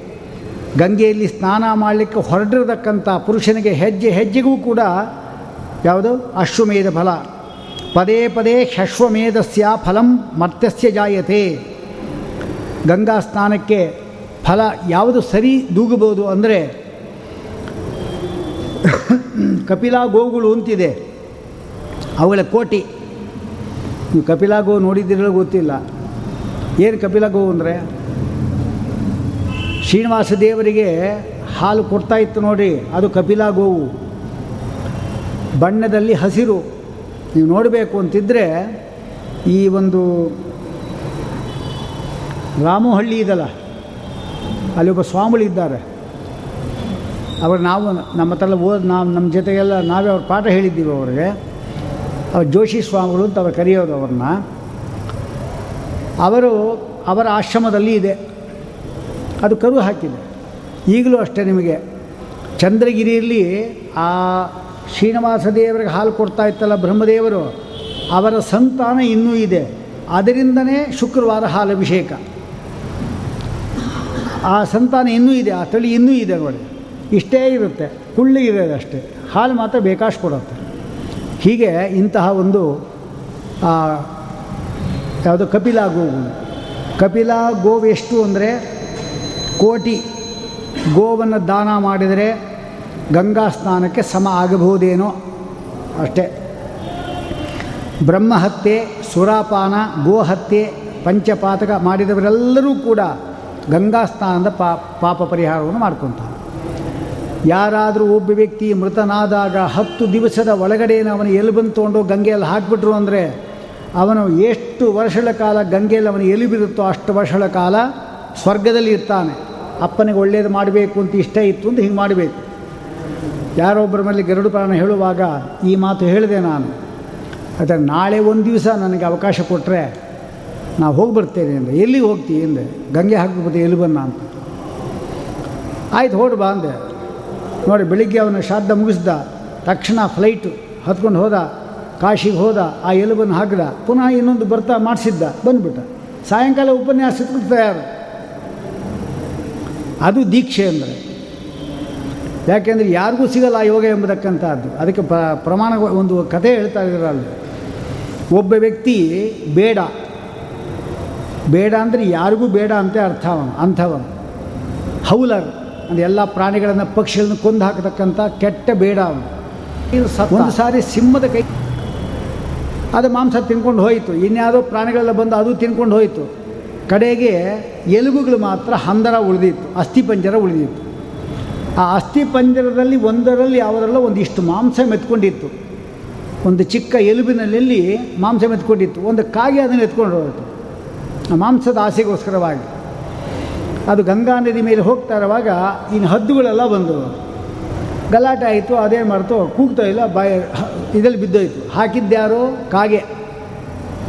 ನಾವು ಅಂದ್ಕೊಂಡಿದ್ದೀವಿ ಮಗನೇ ತೊಗೊಂಡೋಗಿ ಹಾಕಬೇಕು ಅಲ್ಲಿಗೆ ಅಂದ್ಕೊಂಡಿದ್ದೀವಿ ಖಂಡಿತ ಆ ನಿಯಮ ಇಲ್ಲ. ಅಸ್ಥಿ ಸಂಚಯನ ಮಾಡುವಾಗ ಎರಡು ಅಥವಾ ಮೂರೇ ದಿವಸ ಕೊಟ್ಟಿರ್ತಾರೆ ಅದನ್ನು. ಯಾಕೆಂದ್ರೆ ಮೊದ ಮಾಡಿದ ದಿವಸನ ಮಳೆಗೆ ಬರಲ್ವಲ್ಲ. ಯಾಕೆ? ಬಿಸಿ ಇರುತ್ತಲ್ಲ ಏನು ಮಾಡೋದು? ಅದು ಮಾರನೇ ದಿವಸಕ್ಕೆ ತಣ್ಣಗಾಗಿರುತ್ತೆ ಅಷ್ಟು ಬೂದಿ ಸಹಿತ ಎಲ್ಬೆಲ್ಲ ಎತ್ಕೊಂಬಂದ್ಬಿಡ್ಬೇಕು ಅಲ್ಲಿ ಬೂದಿ ಯಾವುದು ಇಡಬಾರ್ದು. ಎಲ್ಲ ನೀರಲ್ಲಿ ಹಾಕಬೇಕು ಅದನ್ನು. ಯಾಕೆ ಇವನು ಬೂದಿ ಇನ್ನೊಂದು ಕಡೆ ಹೊರಟೋಗುತ್ತೆ ಆಮೇಲೆ? ಹೋಗಬಾರ್ದು. ಅಷ್ಟನ್ನು ಬಾಚ್ಕೊಂಡು ತೊಗೊಂಬರಬೇಕು. ಎಲ್ಬನ್ನೆಲ್ಲ ಒಂದು ಮಡಿಕೆಯಲ್ಲಿ ಹಾಕ್ಕೋಬೇಕು. ಹಾಕ್ಕೊಂಡು ಒಂದು ಸ್ವಲ್ಪ ಭಾಗವನ್ನು ಇಲ್ಲಿ ಪಶ್ಚಿಮ ವಾಹಿನಿ ಇದೆಲ್ಲ, ಅಲ್ಲಿ ಬಿಡೋದು. ಕಾವೇರಿಯಿಂದ ಬೇರೆ ಅಲ್ಲ ಅರ್ಧ ಜಾಹ್ನವಿ. ಕಾವೇರಿಯಿಂದ ಅರ್ಧ ಗಂಗೆ. ಕಾವೇರಿ ಅಂದರೆ ಅಲ್ಲಿ ಹಾಕೋದು. ಉಳಿದಿದ್ದನ್ನು ನಮ್ಮ ಆತ್ಮೀಯರು, ನಮ್ಮ ಬಂಧುಗಳು ಯಾರು ಆ ಯಾತ್ರೆ ಹೋಗ್ತಾರೆ, ಅವ್ರ ಕೈಯಲ್ಲಿ ಸ್ವಲ್ಪ ಕೊಡೋದು. ಅವರು ಕೂಡ ಹಾಕ್ಬೋದು. ಕಾಗೆನೇ ಹಾಕಿದಕ್ಕೆ ಸ್ವರ್ಗ ಸಿಗ್ತವನಿಗೆ ಅಂದಮೇಲೆ, ಇನ್ನು ಮನುಷ್ಯ ಹಾಕದೇ ಇದ್ದೇನು ಈ ಮನುಷ್ಯ ಕಾಗೆಕ್ಕಿಂತ ಕಡೆ ಇರ್ತಾರೆ ಕೆಲವರು. ಅವ್ರಿಗೆ ಕೊಟ್ಬಿಟ್ರು ಅಂದ್ರೆ ಅಷ್ಟೇ ಆಮೇಲೆ. ಅಂದರೆ ಒಂದೇ ಸತಿಗೆ ಅಷ್ಟು ಅಲ್ಲಿ ಹಾಕ್ಬಿಡ್ಬೇಕು ನಿಯಮ ಇಲ್ಲ. ಎಲ್ಲ ತೆಗೆದು ಇಟ್ಕೊಂಡಿರೋದು. ಒಂದು ಸ್ವಲ್ಪ ಅಲ್ಲಿ ಹಾಕೋದು, ಇನ್ನು ಮಿಕ್ಕಿದ್ದೆಲ್ಲ ಬಟ್ಟೆ ಕಟ್ಟೆ ಸುತ್ತಿ ನಾವು ಮನೆ ಮುಂದೆ ಒಂದು ಹಳ್ಳ ತೋಟ ಅಲ್ಲಿ ಬಚ್ಚಿಟ್ಟಿರಬೇಕು. ನಾವು ಯಾವ ಹೋಗ್ತೀವಿ ಅನ್ಸುತ್ತೆ ಆಗ ಒಂದು ನಾಲ್ಕು ತೊಗೊಂಡು ಹೋಗ್ಬೇಕಾದ್ರೆ ಹಾಕ್ಲಿಕ್ಕೆ. ಏ, ಒಂದೇ ಸತಿ ಮುಗಿಸ್ಬಿಡ್ಬೇಕು ಅಂತ ಏನು ಹೇಳಿಲ್ಲ. ಹೀಗೆ ಆ ಕಾಗೆ ಇದೆಲ್ಲ ಅದು ಎತ್ಕೊಂಡು ಹೋಗಿ ಆ ಮಾಂಸದ ಒಂದು ತುಂಡನ್ನು ಹಾಕಿದ್ದಕ್ಕೆ ಅದಕ್ಕಾಗಿ ಎತ್ಕೊಂಡು ಹೋಗಿದ್ದೆ ಅದು. ಅವನಿಗೆ ಎಷ್ಟೋ ವರ್ಷದ ಕಾಲ ಸ್ವರ್ಗ ಸಿಕ್ತು ಅಂತ ಹೇಳ್ತಾ ಇದೆಲ್ಲ ಏನೋ ಸುಮ್ಮನೆ ಹೊಗಳಲಿಕ್ಕೆ ಅಂತ ತಿಳ್ಕೋಬಾರ್ದು. ವಸ್ತುಸ್ಥಿತಿ ಅಂತ ಹೇಳ್ತಾ ಇದ್ದಾರೆ. ಹಾಗೆ ದಶ, ಎಲ್ಲ ಹೇಳ್ತಾ ನೋಡಿ, ದಶಾಹಾಭ್ಯಂತರೇ ಯಸ್ಯ. ಗಂಗಾಯಾಮ್ ಅಸ್ಥಿ ಮಜ್ಜತಿ. ಹತ್ತು ದಿವಸದಲ್ಲೇ ಅವನ ಎಲ್ಬು ನೀರನ್ನು ಮುಳುಗಿತು ಅಂದರೆ ಗಂಗೆಯಲ್ಲಿ ಮರಣ ಆದರೆ ಏನು ಪುಣ್ಯವೋ ಅದೇ ಪುಣ್ಯ ಬರುತ್ತೆ ಅಂತ ಹೇಳ್ತಾ ಇದ್ದಾರೆ ಗಂಗೆಯಲ್ಲಿ ಮರಣ ಆದರೆ ಏನು ಪೂಜ್ಯೋ ಅದೇ ಅದೇ ಪುಣ್ಯ ಬರುತ್ತೆ. ಇನ್ನು ಇದರ ಗಂಗೆಯ ಬಗ್ಗೆ ಬೇಕಾಷ್ಟು ಹೇಳಿದ್ದಾರೆ. ಅಲ್ಲದೆ ಜಲಾಶಯೋ ನೈವ ಕೃತಃ. ಎಲ್ಲರೂ ನೀರು ಕುಡಿದಕ್ಕೋಸ್ಕರವಾಗಿ ಒಂದು ಬೋರ್ವೆಲ್ ತೋರಿಸಲಿಲ್ಲ ಒಂದು ಬಾವಿ ತೋಡಿಸ್ಲಿಲ್ಲ ಈ ಹಿಂದಿನಲ್ಲಿ ಹಾಗೆ ಮಾಡ್ತಾಯಿದ್ರು ರಾಜರೆಲ್ಲ ಕೆಲಸ ಏನಂದರೆ ಆ ದಾರಿಯಲ್ಲಿ ಸಂಚಾರ ನಡ್ಕೊಂಡು ಹೋಗೋರಲ್ವಾ? ದಾರಿ ಉದ್ದಕ್ಕೂ ಕೂಡ ಗಿಡಗಳು ನೆಲೆಸೋದು ಆ ನೆರಳು ಈಗಲೂ ಕೂಡ ಎಷ್ಟೋ ಒಂದು ಪ್ರದೇಶಗಳಲ್ಲಿ ಇದೆಲ್ಲ ಈ ಮನುಷ್ಯ ಈಗ ನೆಡ್ತಾರೆ ಇವರು. ಇವ್ರು ಕತ್ತರಿಸ್ಲಿಕ್ಕೆ ಸರಿ ಅಷ್ಟೇ. ಗಿಡ ಒಂದು ಬೆಳೆಸಿ ದೊಡ್ಡದು ಮಾಡಿ ನೋಡೋಣ. ಎಷ್ಟು ಕಷ್ಟ ಅಂತದ್ದು ಸಾವಿರಾರು ಗಿಡಗಳೆಲ್ಲ ಹೋದವು. ಅದೆಲ್ಲ ಆ ಚಾಮರಾಜ ಅಂತಿದ್ರು ನೋಡಿ ಮೈಸೂರಿನಲ್ಲಿ. ಅವ್ರು ಹಾಕ್ಸಿದ್ದ ಗಿಡಗಳು ಮೈಸೂರಿಗೆ ಪೂರ್ತಿ. ಅಲ್ಲಿಂದ ಬೆಂಗಳೂರು ಚಾಮರಾಜಪೇಟೆ ಅವೊಂದು ಹೆಸರು ಅದು. ಆಮೇಲೆ ಇದಿದಲ್ಲ ಮಕ್ಕಳ ಕುಡಿದತ್ತು ಒಂದು ಸಂಸ್ಕೃತ ಚಾ, ಪಾಠಶಾಲೆ, ಚಾಮರಾಜೇಂದ್ರ. ಎಲ್ಲ ಬೆಂಗಳೂರು ಬೇಕಷ್ಟಿದೆ ಅವರ ಕಾರ್ಯಕ್ರಮ. ಅಷ್ಟು ಗಿಡಗಳು ಹಾಕಿಸಿದ್ದಾರೆ ಅವರು. ಯಾಕೆ ಅಂದರೆ ಬಂದವ್ರಿಗೆ ಆಹಾರ ಇಲ್ಲ ಅಂದರೆ ನೇರಳೆ ಹಣ್ಣುಗಳು ಸಿಗೋದು. ಎಲ್ಲ ಗಿಡಗಳು ಹಾಕ್ಬಿಟ್ಟಿರೋರು ಯಾರು ಬೇಕೋ ತಿನ್ಬೋದು. ಅದಕ್ಕೆ ಅಡೆ ತಡೆ ಇಲ್ಲ ಹಾಗೆ. ಈಗ ಯಾರೋ ತಿಂತಾರೆ ಅಷ್ಟೇ ಅದನ್ನು. ಇಂಥ ಸ್ಥಿತಿ ಇದೆ. ಅದಕ್ಕೆಲ್ಲ ಕೊಟ್ಟಿದ್ದಾರೆ. ಜಲಾಶಯೋ ನೈವ ಕೃತಃ ಮನುಷ್ಯ ಹೇತೋ ಪಶುಪಕ್ಷಿ ಹೇತವೇ ಇದೆಲ್ಲ ಅರವಟ್ಟಿಗೆ ಅಂತ ನಾನು ಹೇಳಿದ್ನಲ್ಲ ಹಾಗೆ. ದಾರಿ ಉದ್ದಕ್ಕೂ ಅರವಟ್ಟಿಗೆ ಮಾಡಿದ್ರು ಅಂದರೆ ನೀರು ಪರಿಹಾರ, ನೀರು ಕುಡಿದವರು ತಮ್ಮ ಬಾಯಿಕೆ ಪರಿಹಾರ ಮಾಡ್ಕೊಂಡು ಹೋಗ್ತಾರೆ. ಹಾಗೆ ಧರ್ಮಘಟ ಅಂತ ಒಂದಿದೆ, ಅದನ್ನು ಕೊಡಬೇಕು. ನ ನಿತ್ಯದಾನಂ ಕೃತಂ. ಏನು ನಿತ್ಯದಾನ ಅಂದರೆ ಏನು? ನಿತ್ಯವೂ ದಾನ ಮಾಡಲಿಕ್ಕಾಗತ್ತಾ? ಆಗೋದಿಲ್ಲ, ಹೌದು. ನಿತ್ಯದಾನ ಅಂದರೆ ಈಗ ನೋಡಿ ಎಷ್ಟೋ ವಿದ್ಯಾಪೀಠಗಳಿದೆ, ಬೇಕಾದಷ್ಟು ವಿದ್ಯಾಪೀಠಗಳಿದೆ. ಅಲ್ಲಿಗೆ ನಾವು ಎಂಟು ಜನ ಮನೇಲಿದ್ದೀವಿ ಅಂತ ತಿಳ್ಕೊಳ್ಳೋಣ. ಎಂಟು ಜನ ಇರಲ್ಲ ಯಾರು ಈಗ? ಇದ್ದರೆ ಇಬ್ಬರೇ ಇರ್ತಾರೆ ಇನ್ನೊಬ್ಬರು ಇರ್ತಾರೆ, ಮಗಳು, ಮಗನೂ ಅಷ್ಟೆ. ಯಾಕೆಂದರೆ ಅಪ್ಪ, ಅಮ್ಮನ ವೃದ್ಧಾಶ್ರಮಕ್ಕೆ ಸೇರಿಸ್ಬಿಟ್ಟೆ ಮದುವೆ ಮಾಡ್ಕೊಳ್ಳೋದು ಅವನು. ಅವರ ಹಿತ ಅವರ ಹಿತ ಉಪದೇಶ ಬೇಡ, ಕುಲಧರ್ಮ ಬೇಡ ಅವರಿಗೆ, ಹೀಗಿರ್ತಾರೆ. ದೊಡ್ಡವರೆಲ್ಲ ಹಿಂದಿದ್ದರೆ ಅವರ ಆಶೀರ್ವಾದ ಮಾಡ್ತಾ ಇದ್ದರೆ ನಾವು ಬದುಕಿರ್ತೀವಿ ಅಷ್ಟೆ. ಅವರು ಮಾಡಿದ ಪುಣ್ಯ ನಾವು ತಿಂತಾ ಇರೋದು ಮರಿಬಾರ್ದು. ತಂದೆ ತಾಯಿಗಳು ಹಿಂದಿನವರು ಏನು ಪುಣ್ಯ ಮಾಡಿದ್ದಾರೆ ಅದನ್ನು ನಾವು ತಿಂತಾ ಇರೋದು. ಅವರಿಗೆ ವಿರೋಧ ಮಾಡಿದಂದರೆ ನಿಮ್ಮ ಮಕ್ಕಳಿದ್ದಾರೆ ಅವರು ಬೆಳ್ಕೊತಾರೆ. ಅದೇ ಮಾಡ್ತಾರೆ ನೀವು ಮಾಡಿದ್ದೇನ ನಮ್ಮ ತಾತಂಗೆ. ಅದೇ ಅಂತ. ಸುಮ್ಮನೆ ಒಂದು ಕತೆ ಹೇಳೋದಾದರೆ, ಆ ಹೆಂಡತಿಯ ಮಾತನ್ನು ಕೇಳಿ ಒಬ್ಬ ವ್ಯಕ್ತಿ ಏನು ಮಾಡ್ದ ಅಂದರೆ ಮೊದಲು ಬೆಳ್ಳಿ ತಟ್ಟೆಯಲ್ಲಿ ಊಟ ಮಾಡ್ತಾ ಇದ್ದ ತಾತ. ಆ ಹೆಂಡತಿ ಹೇಳಿದ್ಲು, ಬೆಳ್ಳಿ ತಟ್ಟೆ ಹಾಕಿರಿ, ಅಲ್ಯೂಮಿನಿಯಂ ಕೊಡ್ರಿ ಸಾಕು ಅಂದ್ಲು. ಅವನ ಮಾತುಕ ಅಲ್ಯೂಮಿನಿಯಮೇ ಕೊಟ್ಟ. ಅಲ್ಯೂಮಿನಿಯಂ ಕೂಡ ಒಳ್ಳೆಯ ಬೆಲೆ ಅಲ್ವಾ ಅದು ಕೂಡ? ಅದಕ್ಕೂ ಅದೇ ಯಾಕೆ ಒಂದು ಮಣ್ಣಿನ ಕೊಡಿ ಸಾಕು ಅಂತ ಒಂದು ಮಣ್ಣಿನ ಮಡಕೆ ಅರ್ಧ ಒಡೆದು ಬಿಟ್ಟು ಅದನ್ನು ಕೊಟ್ಟರು ಅವನಿಗೆ. ಊಟ, ತಿಂಡಿ ಹಾಕಲಿಕ್ಕೆ. ಮೊದಲು ಒಂದು ಕೋಣೆ ಇತ್ತು. ಆ ಕೋಣೆಯಿಂದ ಎತ್ತಿಬಿಟ್ಟು ಹಿತ್ತಲ ಕಡೆಯಲ್ಲಿ ಒಂದು ಗುಡಿಸಲು ಮಾರ್ದಾಗ ಮಾಡಿದ್ರು. ಅಲ್ಲಿರಬೇಕು ಅಂತ. ಯಾಕೆಂದ್ರೆ ಸಿಕ್ಕಾಪಟ್ಟೆ ಕೆಮ್ತಾರೆ, ಮಕ್ಕಳಿಗೆಲ್ಲ ಕೆಮ್ಮು ಬಂದ್ಬಿಡುತ್ತೆ ಅಂತ. ಹಿಂಗೆ ಮಾಡೋದು ಇಷ್ಟಾದ ಮೇಲೆ ಅವನು ಸಾವು ಸಾವು ಬಂತು ಅವನಿಗೆ ಸತ್ತ ಪಾಪ. ಮೊಮ್ಮಗ ತುಂಬ ಇಷ್ಟ ಅವನಿಗೆ, ತಾತನ ಕಂಡ್ರೆ. ಕಡೆಗೆ ಮೊಮ್ಮಗ ಇದ್ದ ಅದನ್ನು ಅವನು ಸ್ವಲ್ಪ ದೊಡ್ಡವನಾಗಿದ್ದ ಇವನು ಹೋಗುವಾಗ ಆ ಮಡಿಕೆ ಗಿಡಿಕೆ ಎಲ್ಲ ಬಿಸಾಕು ಅಂದ. ಯಾರೋ? ಅಪ್ಪ, ಹುಡುಗನ ಅಪ್ಪ. ಅವನು ಹೇಳಿದ, ಏ, ಯಾಕೆ ಬಿಸಾಕಬೇಕು? ನಿಂಗೆ ಬೇಕಲ್ಲ ಅದು ಆಮೇಲೆ, ಅಂದ. ಅಂದೇ, ಆಯಿತು. ಎಲ್ಲ ಹೀಗೆ ಎಲ್ಲ ರಿಪೀಟ್ ಆಗ್ತಾ ಇರುತ್ತೆ. ಅವರಿಗೆ ದೋಸೆ ಹಿಂಗೆ ತಿರುಸಿ ತಿರುಸಿ ಹಾಕ್ತಾ ಇರ್ತಾನೆ ಪರಮಾತ್ಮ. ಅತ್ತೆಗೊಂದು ಕಾಲ, ಸೊಸೆಗೊಂದು ಕಾಲ ಅಂತ. Every dog has his time ಅಂತ ಒಂದು ಆ ಗಾದೆಗೆ ಸರಿಯಾದದ್ದು ಅದು. ಅಂದರೆ ಹೀಗೆಲ್ಲ ಇನ್ನೊಬ್ಬರಿಗೆ ಮಾಡಿದ್ದು ನಮಗೆ ಇದ್ದೇ ಇರುತ್ತೆ ಅದು. ಅದಕ್ಕೆ ಇಲ್ಲಿ ಹೇಳ್ತಾರೆ ನನಿತ್ಯ ದಾನಂ ಕೃತಂ. ನಿತ್ಯದಾನ ಅಂದರೆ ಏನು?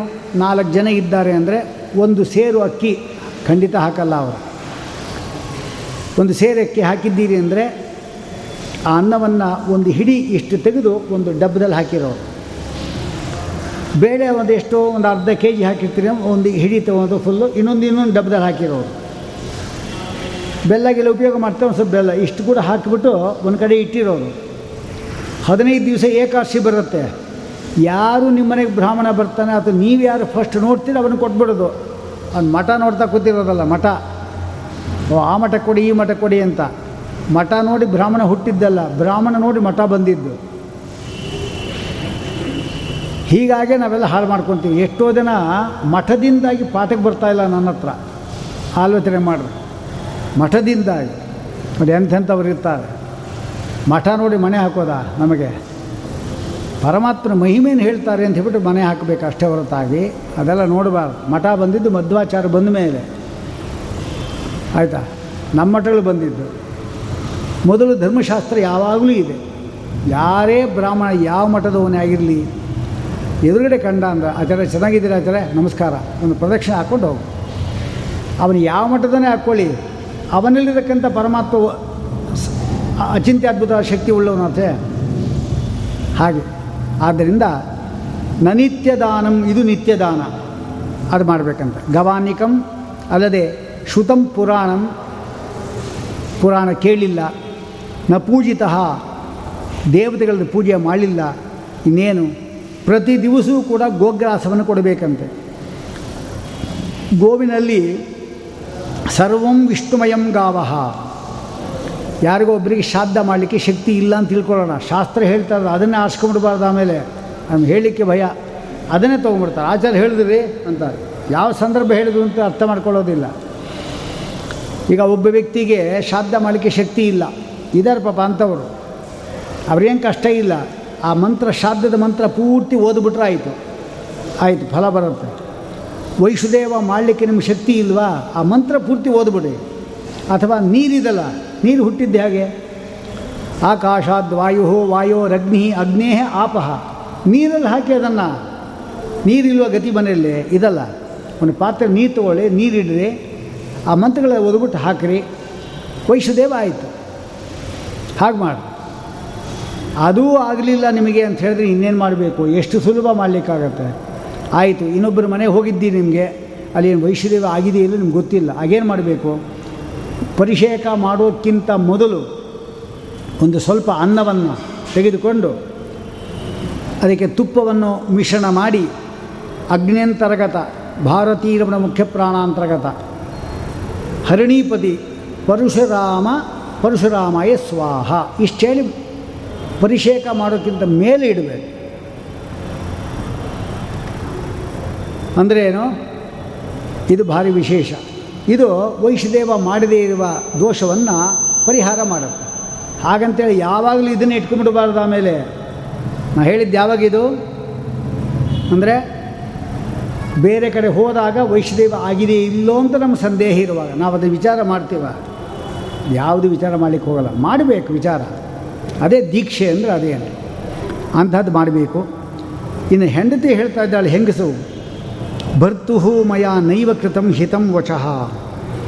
ಗಂಡನ ಎಷ್ಟು ಮಾತು ಹೇಳಿದ್ದಾನೆ, ಒಂದು ಮಾತನ್ನು ನಾ ಕೇಳಿಲ್ಲ. ಸ್ತ್ರೀಯರೆಲ್ಲ ಅರ್ಥ ಮಾಡ್ಕೋಬೇಕು. ಸ್ತ್ರೀಯರಿಗೆ ಗಂಡ ಬಿಟ್ಟರೆ ಬೇರೆ ಇನ್ನೊಂದು ದೈವ ಇಲ್ಲ. ನೀವೇನು ಪೂಜೆ ಮಾಡಬೇಕಾಗಿದ್ದರೂ ಕೂಡ ಗಂಡನ ಅಂತರ್ಯಾಮಿಯಾದ ಪರಮಾತ್ಮನಿಗೆ ಪೂಜೆ. ನಮಗಾದರೆ ಸಾಲಿಗ್ರಾಮಾದಿಗಳಿದೆ ಪ್ರತಿಮೆಗಳಿದೆ, ನಾವು ಪೂಜೆ ಮಾಡ್ತೇವೆ. ಆದರೆ ಹೆಂಗಸರು ಪ್ರತಿಮೆ ಪೂಜೆ ಮಾಡೋಂಗಿಲ್ಲ, ಸಾಲಿಗ್ರಾಮ ಮುಟ್ಟೋಂಗಿಲ್ಲ. ಮತ್ತು ಅವರು ಪೂಜೆ ಮಾಡೋದು ಹೇಗೆ? ದೇವರನ್ನು ಒಲಿಸೋದು ಹೇಗೆ? ಗಂಡನೇ ಪ್ರತಿಮೆ. ಗಂಡನೇ ಪ್ರತಿಮೆ. ಪ್ರತಿಮೆ ಅಂತ ಹೇಳಿದ ಕೂಡಲೇ ಅವನಿಗೆ ಒಂದು ಕೊಡ ನೀರು ಅಭಿಷೇಕ ಮಾಡಿ ಅವನ ತಲೆ ಮೇಲೆ ಹಾಕಿ ಆಯಿತಾ? ಅವನಿಗೂ ಮಂಗಳಾರತಿ ಮಾಡಿ. ಪ್ರತಿ ದಿವಸ ಮಂಗಳಾರತಿ ಆಗ್ತಾನೆ ಇರುತ್ತಲ್ಲ. ಪ್ರತಿ ದಿವಸ ಮಂಗಳಾರತಿ ಮಾಡಿ, ಅದು ಮಾಡೋದಲ್ಲ. ಮತ್ತು ಪೂಜೆ ಅಂದರೆ ಏನು? ಏನು ತುಳಸಿ ಪೂಜೆ ಮಾಡೋ ಕೂಡ ಪತ್ಯಂತರ್ಗತ. ಕುಂಕುಮ ಇಟ್ಟುಕೊಳ್ಳುವಾಗಲೂ ಕೂಡ ಪತ್ಯಂತರ್ಗತ ಪಾ ಭಾರತೀಯ ಮುಖ್ಯ ಪ್ರಾಣ ಅಂತರ್ಗತ ಲಕ್ಷ್ಮೀನಾರಾಯಣ ಪ್ರಣಯ ಕುಂಕುಮ ಧಾರಣಂ ಕರಿಷ್ಯ. ಯಾಕೆಂದರೆ ಭರ್ತು ಆಯುಷ್ಯವರ್ಧನಂ. ಹೆಂಗಸಾದವಳಿಗೆ ಗಂಡ ಇರುವಾಗ ಏನು ಬೆಲೆಯೋ ಆ ಬೆಲೆ ಗಂಡ ಹೋದ ಮೇಲೆ ಇರೋದಿಲ್ಲ. ಯಾಕೆಂದರೆ ಎಲ್ಲರೂ ಕರೀತಾ ಇರ್ತಾರೆ. ಹೋದ ಕೂಡಲೇ ನೋಡಿ ಏಕಾಂಗಿ ಆಗಿಬಿಟ್ಲು. ಎಲ್ಲ ಹೋಯಿತು. ಅದಕ್ಕಾಗಿ ಏನು ಕೇಳಿದರೂ ಕೂಡ ಸೌಮಾಂಗಲ್ಯ ಕೇಳಬೇಕಷ್ಟೇ ಮುತ್ತೈದೆಯಾಗಿ ಹೊರಟು ಅವಳು ಅಂತ ಹೇಳಿದ್ರೆ ಅವಳ ಲೋಕವೇ ಬೇರೆ. ಅವಳು ಮಾಡತಕ್ಕಂಥ ಗೌರವವೇ ಬೇರೆ. ಅಲ್ಲಿಯೂ ಕೂಡ ಆ ಗಂಡನಂತಹ ಒಬ್ಬ ವ್ಯಕ್ತಿ ಇರ್ತಾನದು ಗಂಡ ಇಲ್ಲ ಅಂತ ಆಗೋದಿಲ್ಲ ಮುತ್ತೈದೆ ಹೋದರೆ. ಅದೇ ಗಂಡನನ್ನು ಬೈಯೋದು, ಅವನಿಗೆಲ್ಲ ಮಾತುಗಳ ವಿರುದ್ಧ ಹೇಳೋದು, ಅವನು ಏನು ಹೇಳ್ತಾನೆ ಅದಕ್ಕೆಲ್ಲ ತಿರಸ್ಕಾರ. ಹಾಗೆ ಮಾಡ್ತಾ ಇದ್ದು ಅಂದರೆ ಅವನ ಆಯುಷ್ಯೆಲ್ಲ ಇವಳು ಬರುತ್ತೆ. ಇವಳು ದೀರ್ಘಾಯುಷ್ಮಂತರಾಗಿರ್ತಾಳೆ ಗಂಡ ಹೊಟ್ಟೋಗ್ತಾನೆ ಏನು ಲಾಭ ಹೇಳಿ ನೋಡೋಣ. ಯಾರಾದರೂ ಬ್ರಾಹ್ಮಣರಿಗೆ ಊಟ ಮಾಡಿ ಹಾಕ್ತೀರಾ? ತಿನ್ನೋರು ಯಾರು? ತಿನ್ನಲಿಕ್ಕಾಗಲ್ಲ ಜೀವನ ಪೂರ್ತಿ ದುರ್ಭರ ಅಂಥ ಸ್ಥಿತಿ ಉಂಟಾಗುತ್ತೆ. ಗಂಡನ ಬಲಗಾಲು ಅಂದರೆ ಪುಷ್ಕರ ಎಂಬತಕ್ಕಂಥ ತೀರ್ಥ. ಗಂಡನ ಎಡಗಾಲು ಅಂತ ಹೇಳಿದರೆ ಬದರಿ ಮೊದಲಾದ ಕ್ಷೇತ್ರಗಳು. ಆ ಪಾದಕ್ಕೇನಾದರೂ ಕೂಡ ಅಭ್ಯಂಜನ ಮಾಡಿಸುವ ಸಂದರ್ಭದಲ್ಲಿ ಪಾದಕ್ಕೆ ಎಣ್ಣೆಯನ್ನು ಹಚ್ಚಿದ್ಲು ಅಂದರೆ ಆರು ಬಾರಿ ಕಾಶಿಗೆ ಹೋಗಿರ್ತಕ್ಕಂಥ ಫಲ ಬರುತ್ತೆ ಅಂತ ಹೇಳ್ತಾರೆ. ಆರು ಬಾರಿ ಕಾಶಿಗೆ ಹೋಗಿ ಬರೋದು. ಮನೆಯಲ್ಲೇ ಇದ್ದೀರಿ, ಎಲ್ಲಿ ಹೋಗಿಲ್ಲ? ಆದ್ದರಿಂದ ಭರ್ತುಹು ಮಯ ನ ಸೇವಿತಂ. ಇವರು ಮಾತು ನಾಸ್ತಿ ಧರ್ಮ ಪರಪುಣ್ಯಂ ನಾಸ್ತಿ ಮುಕ್ತಿಕರ ಪದಃ. ಯಾವುದದು? ಅಂದರೆ ಪತಿವ್ರತೆಯು ಅತ್ತೆ ಮಾವಂದರ ಆದೇಶಾನುಸಾರವಾಗಿ ನಡಿಬೇಕು. ಇದೇನ್ರಿ ಹಿಂಗೆ ಹೇಳ್ತಾ ಇದ್ರೆ ಅವರೇನು ನಮ್ಗೆ ಹೇಳ್ಕೊಟ್ರ ಅಂತ ಕೇಳ್ಬೋದಲ್ಲ ನೀವು, ಅತ್ತೆ ಮಾವಂದ್ರ. ಯಾರ ಅತ್ತೆ ಮಾವಂದರು ನಾವು ನೋಡಿಲ್ಲ. ಶಾಸ್ತ್ರ ಹೇಳೋದು ಹೇಳ್ತಾ ಇದ್ದೇನೆ. ಯಾಕೆಂದರೆ ಇವತ್ತು ಅತ್ತೆ ಆಗಿದ್ದವಳು, ಹಿಂದೆ ಸೊಸೆ ಆಗಿದ್ದವಳೆ.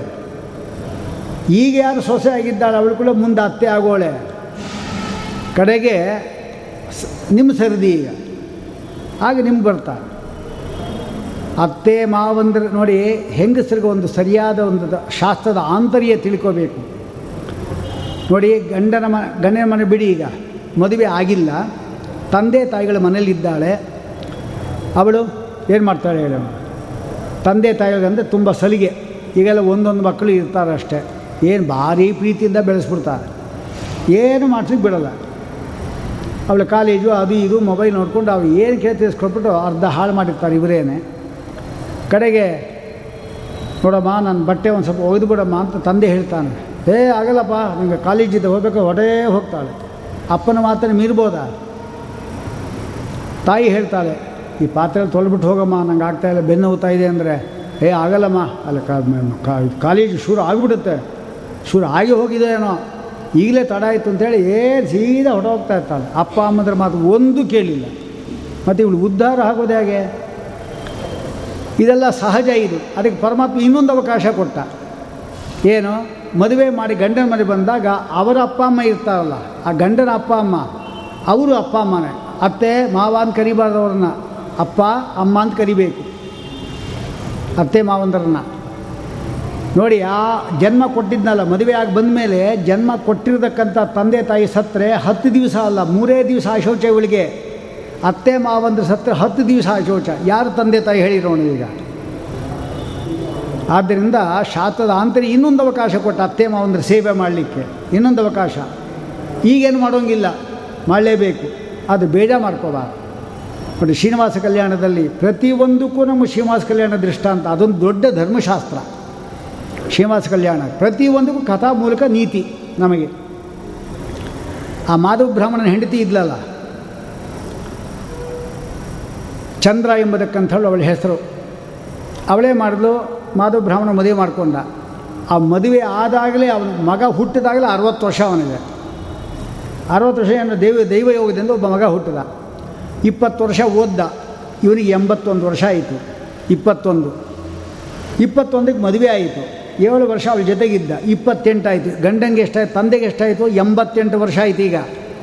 ನೋಡಿ ಸಾವಿನ ಅಂಚಿನಲ್ಲಿದ್ದಾನೀಗ ಈ ಸಂದರ್ಭದಲ್ಲಿ ಇವನಿಗೆ ಏನೋ ದಿವಾ ರಮಣ ಅಂತ ಆಸೆ ಆಯಿತು ಅಂತ ಹೋದ, ಹೆಂಡತಿಯು ಬಂದಳು ಅಷ್ಟಲ್ಲಿ ಚಂಡಾಲ ಕನ್ನಿ ಕಂಡ್ಲವನು, ಅವಳ ಜೊತೆ ಹೊರಟೋದ ನಿಮ್ಮ ಮನೆ ಹೋಗು ಅಂದ. ಇವಳೇನು ಮಾಡಿದ್ಲು? ಅತ್ತೆ ಮಾವಂದ್ರ ಸೇವೆ. ಎಲ್ಲಮ್ಮ ನಿನ್ನ ಗಂಡ ಅಂತ ಕೇಳಿದ್ರು ಅವರು. ಅದಕ್ಕೆ ಅವ ಅವಳು ಹೇಳ್ತಾಳೆ, ಇನ್ನು ಇಲ್ಲ, ಅವನು ಹೋಗಿ ಎಷ್ಟೋ ಈಗಿನ ಕಣ್ಣೀರಾಗಿದ್ದರೆ ಅಯ್ಯೋ, ಅವನು ಹೋಗಿ ಎಷ್ಟೋ ವರ್ಷ ಆಗೋಯ್ತು ಅಂತ ಹಿಂಗೆ ಅಂದ್ಬಿಡೋರು ಗಂಡನ್ನು. ಅವನು ಹೋಗಿ ಎಷ್ಟೋ ದಿವಸ ಗೊತ್ತಿಲ್ಲ ನಿಮಗೆ. ನಾ ಏನೋ ಸುಮ್ಮನೆ ನೀವೇ ಪಾಪ ಊಟ ಇಲ್ಲ ಅಂತ ಆಗತ್ತಲ್ಲ ಅಂತ ಇದ್ದೇನೆ ಅಂತ ತನ್ನನ್ನು ತಾನೇ ಹೊಗಳ್ಕೊಳ್ಳೋಳು. ಅವಳು ಏನು ಹೇಳಿಲ್ಲ. ಈಗ ತಾನೇ ಬಂದಿದ್ದರು ನಿಮ್ಮ ನೋಡಿ ನಮಸ್ಕಾರ ಮಾಡಿ ಹೋದರು. ಸುಳ್ಳು ಇದು ಒಳ್ಳೆಯದು ಯಾಕೆಂದ್ರೆ ಇನ್ನೊಬ್ಬರಿಗೆ ಹಿತ ಆಗೋದಾದರೆ ಅದು ಸುಳ್ಳು ಕೂಡ ಸತ್ಯನೇ. ಎಸ್ ಹಿತಮತ್ಯರ್ಥಂ ಹಿತ ಮತ್ಯರ್ಥಂ ತತ್ ಸತ್ಯಮಿತಿ ಕೀರ್ತ್ಯತೆ. ಇನ್ನೊಬ್ರಿಗೆ ಹಿತ ಅದು ಸ ಅಂತ ಹಾಗೆ ಹೇಳಿಲ್ಲ. ಹೀಗೆ ಎಷ್ಟೋ ದಿವಸ ಕಳೆದು ಪಾಪ. ಅವಳು ಊಟ ಮಾಡ್ತಾ ಇದ್ದಿಲ್ಲ. ಯಾಕೆ? ಗಂಡ ಇಲ್ಲಿ ಊಟ ಮಾಡಬಾರ್ದು. ಗಂಡ ಹೇಳ್ತಾನೆ, ಆಫೀಸಿಂದ ನಾ ಬರೋ ತಡತೆ ನೀವು ಊಟ ಮಾಡಿಬಿಡು ಅಂತ ಹೇಳ್ತಾನೆ. ಮಾಡಬಾರ್ದು. ಅವನು ಬಂದು ಅವನ ಬಡಿಸಿ ಆಮೇಲೆ ಊಟ ಮಾಡಬೇಕು ಇದು ಪದಿವ್ರತೆಯ ಲಕ್ಷಣ. ಕಡೆಗೆ ಅವನು ಬರಲೇ ಇಲ್ವಲ್ಲ ಮಹಾನುಭಾವ? ಕಡೆಗೆ ಇವರು ತಂದೆ ತಾಯಿಗಳು ಇನ್ನು ಯಾವಾಗ ಬರ್ತಾ ಅಂತ ಸತ್ಯ ಹೋದರು. ಒಬ್ಬ ಬ್ರಾಹ್ಮಣನ ಕರೆಸಿ ಎಲ್ಲ ಶಾದ್ದುಗಳೆಲ್ಲ ಪೂರ್ತಿ ಸಾಂಗೋಪಾಂಗ ಮಾಡಿ ನೀರು ಕುಡಿತಾ ಇದ್ಲು, ನೀರನ್ನು ನಿಲ್ಲಿಸಿಬಿಟ್ಲು. ಆಮೇಲೆ ಸತ್ಲ ಅವಳು ಕೂಡ. ಆದರೆ ಪರಮಾತ್ಮ ನೋಡಿದೆ ಈಗ, ಅತ್ತೆ ಮಾವಂದರಲ್ಲಿ ಇರುವ ನನ್ನನ್ನು, ನೋಡಿ ಅತ್ತೆ ಮಾವಂದರಲ್ಲೂ ಪರಮಾತ್ಮ ಇದ್ದಾನೆ. ನಾವು ಅತ್ತೆ ಮಾವಂದರ ಸೇವೆ ತಿಳ್ಕೋಬಾರ್ದು. ಅತ್ತೆ ಮಾವಂದರಲ್ಲಿ ಇರುವ ಶ್ವಶ್ರು, ಶ್ವಶ್ವರ ಎಂಬ ಹೆಸರುಳ್ಳ ಪರಮಾತ್ಮನ ಪೂಜೆ ಅಂತ ತಿಳ್ಕೊಂಡು ಮಾಡ್ರಿ. ಎಷ್ಟು ಪರಮಾತ್ಮ ಮೆಚ್ಕೊತಾನೆ, ದೇವತೆಗಳು ಮೆಚ್ಕೊತಾರೆ, ನೀವು ಹುಟ್ಟಿದ್ದಕ್ಕೆ ಸಾರ್ಥಕ ನೋಡ್ರಿ.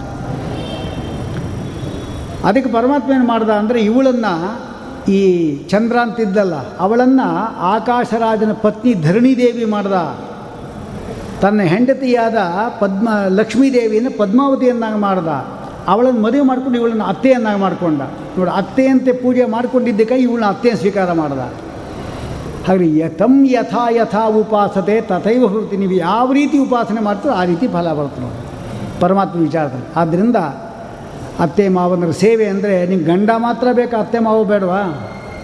ಅದೇ ಹೇಳ್ತಾ ಇದ್ದ ನೋಡಿ, ಯಾರು ಅತ್ತೆ ಮಾವಂತರನ್ನು ತಿರಸ್ಕಾರ ಮಾಡ್ತಾರವರು ವ್ಯಾಲಿ ಭವತಿ ಕಾನನೆ, ಕಾಡಿನಲ್ಲಿ ದೊಡ್ಡ ಹೆಬ್ಬವಾಗಿ ಹುಟ್ಟುತ್ತಾಳೆ ಅಂತ ಎಚ್ಚರಿಕೆ ಕೊಡ್ತಾರೆ ಅದಕ್ಕಾಗಿ ಒಳ್ಳೆಯ ರೀತಿ ಶ, ಅವರು ಕೂಡ ನಮ್ಮ ನಿಮಗೆ ಎಲ್ಲ ರೀತಿಯಾದ ಸುಖ ಉಂಟು ಮಾಡತಕ್ಕಂಥ ಗಂಡನನ್ನು ಕೊಟ್ಟಿಲ್ವ ಅವರು? ಅವರು ಎಷ್ಟು ಕಷ್ಟಪಟ್ಟಿರ್ಬೇಕು ಬೆಳೆಸಲಿಕ್ಕೆ? ನೀನು ನೆನ್ನೆ ಮನೆ ಬಂದು ಮದುವೆ ಮಾಡ್ಕೊಂಬಿಟ್ರೆ ನಿನ್ನವನಾಗ್ಬಿಡ್ತಾನೆ ನೀವು ಇದೆಲ್ಲ ಅರ್ಥ ಮಾಡ್ಕೋಬೇಕು ಈ ಗಣ್ಯರು. ಬೇಕಾದ್ದೆಲ್ಲ ಅರ್ಥ ಆಗತ್ತೆ ಅವರಿಗೆ. ಇದೆಲ್ಲ ಅರ್ಥ ಆಗಲ್ಲ ಅವರಿಗೆ. ಅದೇ ಇರೋದು ಪ್ರಾರಬ್ಧ ಅಂತ. ಅದಕ್ಕೆ ಕಷ್ಟಪಡ್ತಾರೆ ಮುಂದೆ. ಇಲ್ಲಿ ಹೇಳ್ತಾರೆ, ನಾ ಧರ್ಮಬುದ್ಧಿಯ ಪತಿರೇವ ಸೇವಿತಃ. ಧರ್ಮಬುದ್ಧಿಯಿಂದ ನಾ ಪತಿನ ಸೇವೆ ಮಾಡಲೇ ಇಲ್ಲ. ಅಲ್ಲದೆ, ವನ್ಯಪ್ರವೇಶ ನಕೃತ ಕೃತಃ. ವನ್ಯಪ್ರವೇಶ ಮಾಡಿಲ್ಲ. ಅದೆಲ್ಲ ಮಾಡ್ತಾ ಇದ್ದೀಗೆಲ್ಲ ವನ್ಯಪ್ರವೇಶ ಇಲ್ಲ. ಬೆಂಕಿಯಲ್ಲಿ ಹಾರೋದು ಅಂತ ಕೆಲವರು ಹಾರಿಸ್ಬಿಡೋರು ಬೆಂಕಿಗೆ ಅವರೇನೆ. ಆಸ್ತಿಗೋಸ್ಕರವಾಗಿ ಮಾಡಿಬಿಡೋರು. ಇಲ್ಲಿ ಕೂಡ ರಜಪೂತರು ಅಂತಿದ್ದ ರಾಜಸ್ಥಾನದಲ್ಲಿ. ಈಗಲೂ ಕೂಡ ಅದೇ ದುಷ್ಟ ಒಂದು ಪದ್ಧತಿ ಇದ್ದೇ ಇದೆ.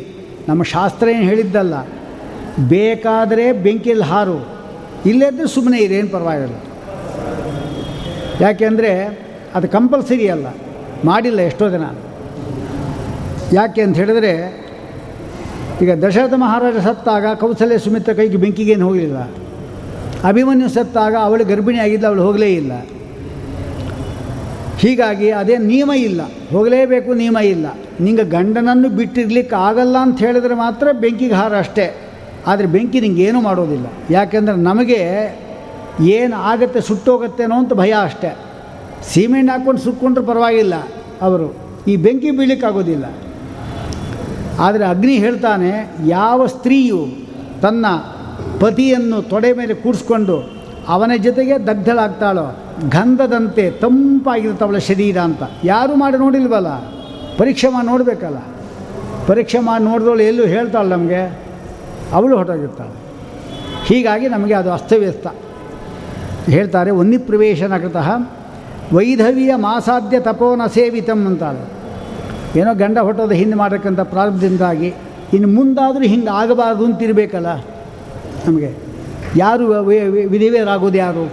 ಅಂದರೆ ಯಾವ ಗಂಡನು ತನ್ನ ಹೆಂಡತಿ ಯಾವ ತಪ್ಪು ಇಲ್ಲದೆ ಅವಳನ್ನು ಬಿಟ್ಟು ಇನ್ನೊಂದು ಮದುವೆ ಮಾಡ್ಕೊತ ನೋಡ್ರಿ, ಎಷ್ಟೋ ಜನ ಪಾಪ ಅಂಥವ್ರು ಇದ್ದಾರೆ. ಹೇಳ್ದೆ ಕೇಳಿದ್ರೆ ರಾತ್ರಿ ರಾತ್ರಿ ಹೊಟ್ಟೋದ ಅವು ಏನು ಮಾಡಬೇಕು ಪಾಪ ಅವರು? ಕೆಲಸ ಎಲ್ಲ ಇವನಿದ್ದಾನೆ ಅಂತ ಇದು ಮಾಡ್ಕೊಂಡು ಹೋದರೆ ಮುಂದೆ ಅವನು ಹೆಣ್ಣಾಗಿ ಹುಡ್ತಾನೆ. ಹುಟ್ಟವನಿಗೆ ಮದುವೆ ಆದ ಕೂಡಲೇ ಗಂಡ ಬಿಟ್ಟು ಹೋಗೋದು ಅಥವಾ ಗಂಡ ಸತ್ತೋಗೋದು ಏನಾಗುತ್ತೆ? ವೈಧವ್ಯ. ಏಳು ಜನ್ಮ ಅವನಿಗೆ ಈ ವೈಧವ್ಯ ತಪ್ಪಲ್ಲ. ಯಾವ ಸ್ತ್ರೀಯನ್ನು ವಿನಾ ಕಾರಣವಿಲ್ಲದೆ ಬಿಟ್ಟು ಹೋಗ್ತಾನೋ ಅವಳು ಏನು ತಪ್ಪು ಇಲ್ಲ. ಅಂಥವ್ರಿಗೆಲ್ಲ ಘಾತಾರೆ ಈ ಡೈವರ್ಸ್ ಮಾಡೋರಿಗೆಲ್ಲ ಇದೇ ಗತಿ. ಗೊತ್ತಿಲ್ಲ ಎಷ್ಟೋ ದಿನಕ್ಕೆ ಆ ಕನ್ಯೆ ಬಿಟ್ಟು ಹೋಗ್ತಾರೆ. ಅದು ಕನ್ಯೆ ಬಿಟ್ಟರು ಅಷ್ಟೇ. ಮುಂದೆ ಅವಳು ಇದೇ ಸ್ಥಿತಿ ಅವಳು ಕೂಡ. ವೈದವ್ಯ ಕಂಟಿನ್ಯೂ ಆಗ್ತಾನೇ ಇರುತ್ತೆ. ಅದಕ್ಕಾಗಿ ಹಾಗೆಲ್ಲ ಮಾಡಲಿಕ್ಕೆ ಹೋಗಬಾರ್ದು ಅಂತ ಹೇಳ್ತಾರೆ. ದೇಹಿನ್ ಇದೆಲ್ಲ ಅವ್ರು ಹೇಳ್ತಾ ಇರೋದು. ಮಾಸೋಪವಾಸೈ ನ ವಿಶೋಷಿತಂ ಮಯ ಮಾಸೋಪವಾಸಗಳು ಅಂತಿರುತ್ತೆ ಅಂದರೆ ಏನು ಮಾಸೋಪವಾಸ ಅಂದರೆ? ಏಕಾದಶಿಯಾದಿ ಉಪವಾಸಗಳು ದಿವಸ ಬರುತ್ತೆ. ಹದಿನೈದು ದಿವಸಕ್ಕೆ ಒಂದು ಬಾರಿ ಉಪವಾಸ ಮಾಡೋದು. ಇದು ಬ್ರಾಹ್ಮಣರು ಮಾತ್ರ ಮಾಡಬೇಕು, ಕ್ಷತ್ರಿಯರು ಮಾತ್ರ ಬೇಕು ಅದೇನಿಲ್ಲ ಕಂಠದಲ್ಲಿ ಪ್ರಾಣ ಇರೋರು ಎಲ್ಲರೂ ಮಾಡಬೇಕು. ನೀವೆಲ್ಲರೂ ಮಾಡಿರಿ, ಆರೋಗ್ಯಕ್ಕೂ ಒಳ್ಳೆಯದು ಹಾಗೆ ಮಾಡಿ ನೀವು. ಪರಮಾತ್ಮ ಪ್ರೀತಿಗಾಗಿ ಅಂತ ಮಾಡೋದು ಬೇಡ. ಹದಿನೈದು ದಿವಸ, ಹದಿನಾಲ್ಕು ದಿವಸ ತಿಂದಿರ್ತೀರಿ. ಅದೆಲ್ಲ ಏನೇನಾಗಿರ್ತೋ ಹೊಟ್ಟೆಲಿ ಗೊತ್ತಿಲ್ಲ. ಒಂದು ದಿವಸ ಉಪವಾಸ ಮಾಡಿ, ಎಲ್ಲವೂ ಜೀರ್ಣ ಆಗೋಯ್ತು. ನಾನು ಮೊನ್ನೆ ಹೇಳಿದಲ್ಲ ಎಲ್ಲ ರೋಗಗಳು ಬರೋದೆಲ್ಲವೂ ಕೂಡ ಅಜೀರ್ಣದಿಂದ. ಜೀರ್ಣ ಆಗ ಒಂದು ದಿವಸ ಉಪವಾಸ ಮಾಡಿ. ಇನ್ನು ಶನಿವಾರ, ಭಾನುವಾರ, ಗುರುವಾರ ರಾತ್ರಿ ಉಪವಾಸ ಮಾಡ್ತೇವೆ ಉಪವಾಸ ಮಾಡಬೇಕು. ನಾವು ಶನಿವಾರ ರಾತ್ರಿ ಫಲಹಾರ. ಭಾನುವಾರ ರಾತ್ರಿ ಫಲಹಾರ. ಹೀಗೆ ಆರಿಸ್ಕೊಂಡಿದ್ದಾರೆ. ಫಲಹಾರ ಅಂದರೆ ಏನು? ಇಪ್ಪತ್ತು ಇಡ್ಲಿ. ಅದೇ ಫಲಹಾರ ಅದು. ಇಪ್ಪತ್ತು ಇಡ್ಲಿ ತಿಂದೆ ಫಲಹಾರನ. ಎರಡು ತಿಂದು ಮುಸರೆ ತಿನ್ನಲೇಬಾರದು ಒಂದು ಲೋಟ ಹಾಲು, ಎರಡು ಹಣ್ಣು. ಅದಕ್ಕೆ ಫಲಹಾರ ಅಂತ ಹೇಳ್ತಾರೆ. ಇವರೇ ಲೆಕ್ಕವೇ ಇಲ್ಲ ಅದು ಫಲಹಾರಕ್ಕೆ. ಇನ್ನು ಏಕಾದಶಿ ನಾವು ಫಲಹಾರ ಮಾಡ್ತೀವಿ. ಎಷ್ಟು? ಎಂಟು ಗಂಟೆಗೆ ಒಂದು ಫಲಹಾರ, ಹತ್ತು ಗಂಟೆಗೆ ಒಂದು ಫಲಹಾರ. ಮೊದಲು ಉಪ್ಪಿಟ್ಟು, ಆಮೇಲೆ ಅವಲಕ್ಕಿ, ಆಮೇಲೆ ಕುಟ್ಟ ಅವಲಕ್ಕಿ, ಆಮೇಲೆ ಮೊಸರು ಅವಲಕ್ಕಿ. ಹತ್ತು ಗಂಟೆ ಆಗೋ ಹತ್ತಾಗಿರುತ್ತೆ ಈ ಮಧ್ಯ ಮಧ್ಯ ಪಾನೀಯಂ ಸ್ವಲ್ಪ ಆಮೇಲೆ ಕಾಫಿ ಬೇರೆ. ಹನ್ನೊಂದು ಆಯ್ತಲ್ಲ ಏಕಾದಶಿಯಿಂದ ಇಷ್ಟೇ ನಮ್ಮದು ಇದು ಉಪಾಸನ, ಇದು ಅದಕ್ಕಿಂತ ಊಟ ಮಾಡಿದ್ರೆ ಚೆನ್ನಾಗಿರ್ತದೆ ಹೆಂಡತಿ ಹೇಳ್ತಾಳೆ, ನಾಳೆ ನೀವು ಉಪವಾಸ ಮಾಡಲೇಬೇಡಿ. ಯಾಕೆ, ಅಡುಗೆ ಮನೆ ಬಿಟ್ಟು ಬರೋಲ್ಲ ಪಾಪ ಅವಳು. ಅಷ್ಟು ಕೆಲಸ ಆವತ್ತು ಅದು ಭಾನುವಾರ ಬಂದ್ಬಿಡ್ಬೇಕಿನ್ನು ಗ್ರಹಚಾರ. ಹಾಗೆ. ಅದರ ಬದಲು ಅನ್ನ, ಸಾರು, ಹುಳಿ ಮಾಡಿಟ್ಬಿಡ್ತೇನೆ. ಎಷ್ಟೊತ್ತು ಬೇಕೋ ತಿನ್ನಿರಿ ಅಂತ. ಹೇಳ್ತಾಳೆ ಅಷ್ಟೇ ಅವಳು ಯಾವುದೂ ಅಲ್ಲ. ಏಕಾದಶ್ಯಾಂ ಯಾವತ್ತೂ ಅಷ್ಟೇ ಕೃಷ್ಣ ಆಗಿರ್ಬೋದು, ಶುಕ್ಲ ಆಗಿರ್ಬೋದು, ಎರಡರಲ್ಲಿ ಕೂಡ ಉಪವಾಸ ಮಾಡಬೇಕು ಅಂತ ಹೇಳ್ತಾ ಇದ್ದಾರೆ. ಚಾಂದ್ರಾಯಣ ಮಾಡಬೇಕಂತೆ. ಯಾರು ಚಾಂದ್ರಾಯಣ, ಯಾರಿಗೂ ಗೊತ್ತು ಚಾಂದ್ರಾಯಣ ಅಂತ? ಬಹಳ ಕಠಿಣವಾದ ವ್ರತ ಚಾಂದ್ರಾಯಣ ವ್ರತ. ಮಾಡಿದ್ದಾರೆ, ಈಗಲೂ ಮಾಡಿದ್ದಾರೆ, ಎಷ್ಟೋ ಜನ ಮಾಡಿದ್ದಾರೆ. ಈ ಉಪನ್ಯಾಸಗಳೆಲ್ಲ ಕೇಳಿ ಈಗಲೂ ಕೂಡ ಸುಮಾರು ಐದು ಬಾರಿ, ಆರು ಬಾರಿ ಚಾಂದ್ರಾಯಣ ವ್ರತ ಮಾಡಿದ್ದಾರೆ. ಚಾಂದ್ರಾಯಣ ವ್ರತ ಅಂದರೆ ಚಂದ್ರನ ಕಲೆಗಳಿಗೆ ತಕ್ಕಂತೆ ತುತ್ತುಗಳನ್ನು ಹೆಚ್ಚು ಕಡಿಮೆ ಮಾಡೋದು. ಚಾಂದ್ರಾಯಣ ಅಂದರೆ ಚಂದ್ರನ ಕಲೆಗಳು. ಇವತ್ತೆಷ್ಟು? ಪಂಚಮಿ. ಅಂದರೆ ಕೃಷ್ಣ ಪಕ್ಷದ ಪಂಚಮಿ. ನೀವು ಶುರು ಮಾಡೋದು ಯಾವಾಗ ಅಂದರೆ ಶುಕ್ಲ ಪಕ್ಷದ ಪಾಡ್ಯ ದಿವಸ ಶುರು ಮಾಡ್ತೀವಿ. ಅವತ್ತೆಷ್ಟು? ಒಂದು ತುತ್ತು. ಆವತ್ತು ಚಂದ್ರನ ಕಲೆ ಇರುವುದೇ ಇಲ್ಲ. ಬಿದಿಗೆ ಒಂದು ಬರುತ್ತೆ, ಅವತ್ತು ಒಂದು ತುತ್ತು, ಬಿದಿಗೆಯಿಂದ ಲೆಕ್ಕ. ಪಾಡ್ಯ ಸಂಕಲ್ಪ ಮಾಡೋದು, ನಾನು ಚಾಂದ್ರಾಯಣ ವ್ರತವನ್ನು ಮಾಡ್ತೀನಿ ಎಂಬುದಾಗಿ, ಮ, ಬಿದಿಗೆ ದಿವಸ ಒಂದು ತುತ್ತು ತಿನ್ನೋದು ಒಂದು ತುತ್ತು ಒಂದು ಕೈ ತುತ್ತು ಇಟ್ಟು ಪದ್ದಲ್ಲ ಆಮೇಲೆ, ಅದು ತಿಂದರೆ ಆರಾಮ ಉಪವಾಸ ಮಾಡೋದು, ಏನು ತೊಂದರೆ ಇಲ್ಲ. ಒಂದು ಸಾರಿ ಬಾಯಿಗೆ ಹೋಗಲಿಕ್ಕೆ ಎಷ್ಟೋ ಅಷ್ಟೇ. ಅಂದರೆ ಮಯೂರ ಅಂಡ ಪ್ರಮಾಣಂ, ಅಥವಾ ಕುಕ್ಕುಟ ಅಂಡ ಪ್ರಮಾಣ.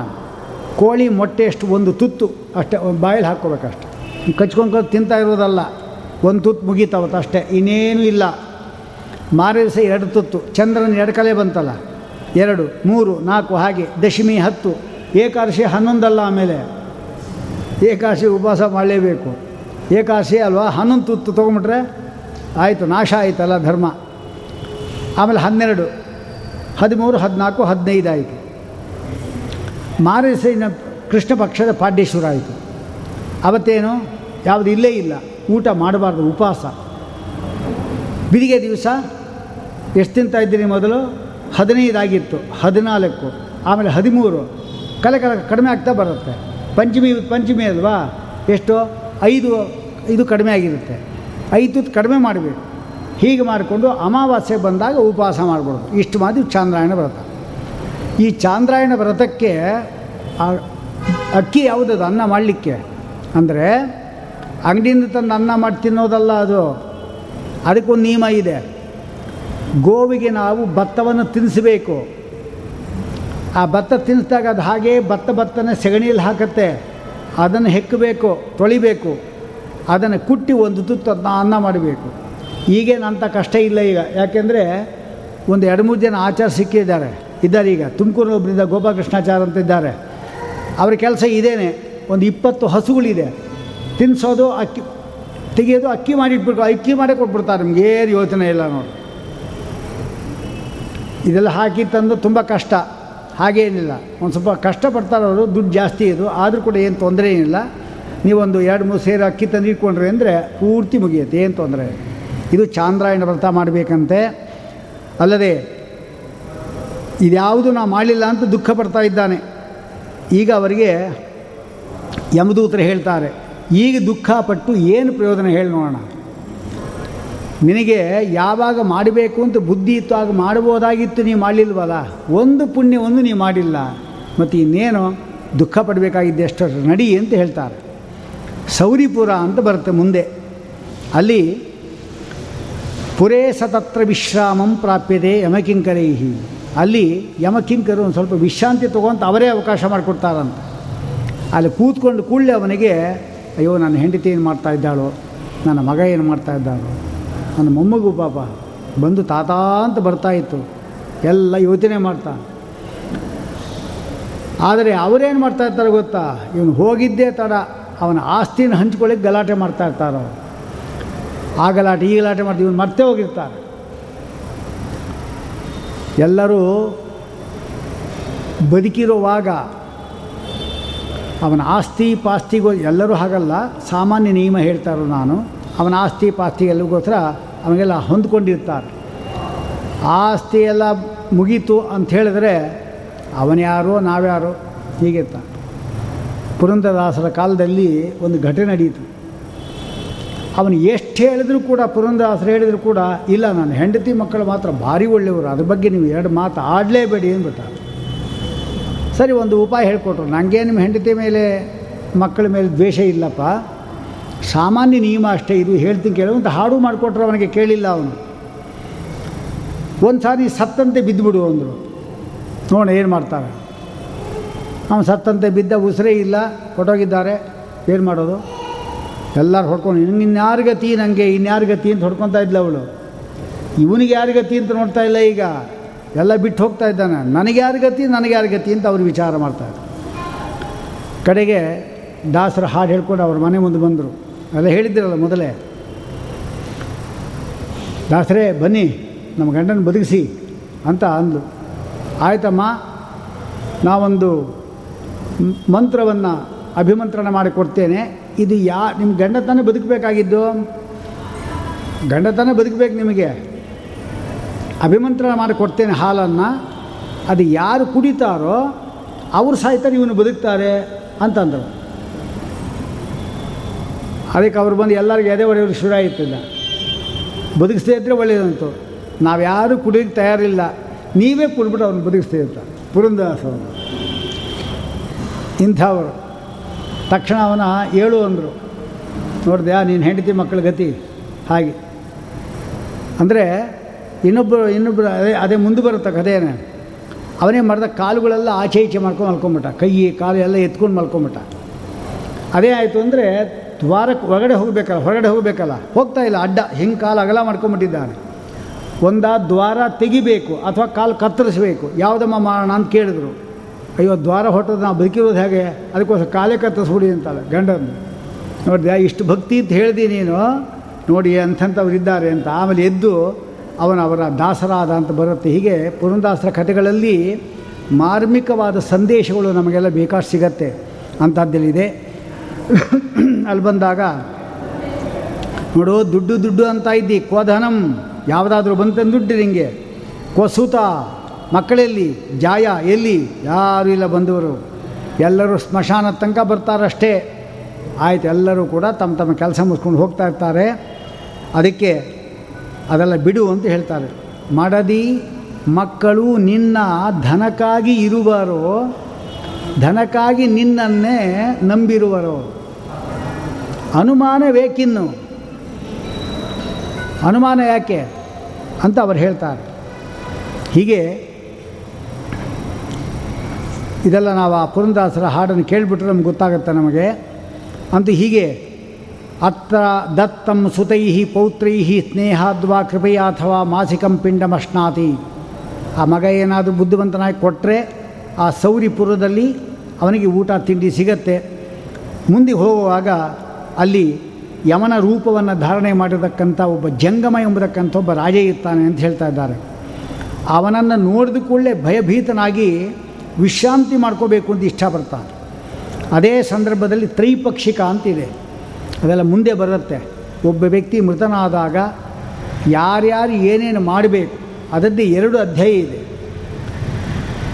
ಅಂದರೆ ಎಷ್ಟೋ ಜನಕ್ಕೆ ಏನೇನೋ ಮಾಡ್ತಾ ಇರ್ತಾರೆ ಗೊತ್ತಿಲ್ಲ. ಅದಕ್ಕೋಸ್ಕರ ಈ ಪುಸ್ತಕದಲ್ಲಿ ಎಲ್ಲ ಕೆಳಗಡೆ ಮೊದಲೇ ಬರೆದ್ಬಿಟ್ಟಿದೆ.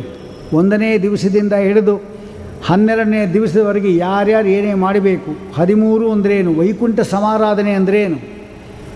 ವೈಕುಂಠ ಸಮಾರಾಧನೆ ಅವನನ್ನು ವೈಕುಂಠ ಕಳಿಸೋದು ಅಂತ ತಿಳ್ಕೊಂಬಿಟ್ಟಿದ್ದಾರೆ ಇವನು ಹೋಗಲಿಕ್ಕೆ ಯೋಗ್ಯತೆ ಇಲ್ಲ, ಇನ್ನು ಅವನೇಲಿ ಕಳಿಸ್ತಾನೆ? ಇವನ ವೈಕುಂಠ ಸಮಾರಾಧನೆ ಅಂದರೆ ವೈಕುಂಠ ಸಮಾರಾಧನೆ ಊಟಕ್ಕೆ ಹೋಗೋದು ಎಷ್ಟೋ ಅಷ್ಟೇ ಇವನು ಅಷ್ಟೇ. ವೈಕುಂಠಕ್ಕೇನು ಹೋಗಲ್ಲ. ಆದರೆ ಇವನನ್ನು ಕಳಿಸೋದು ಹೇಗಿದೆ?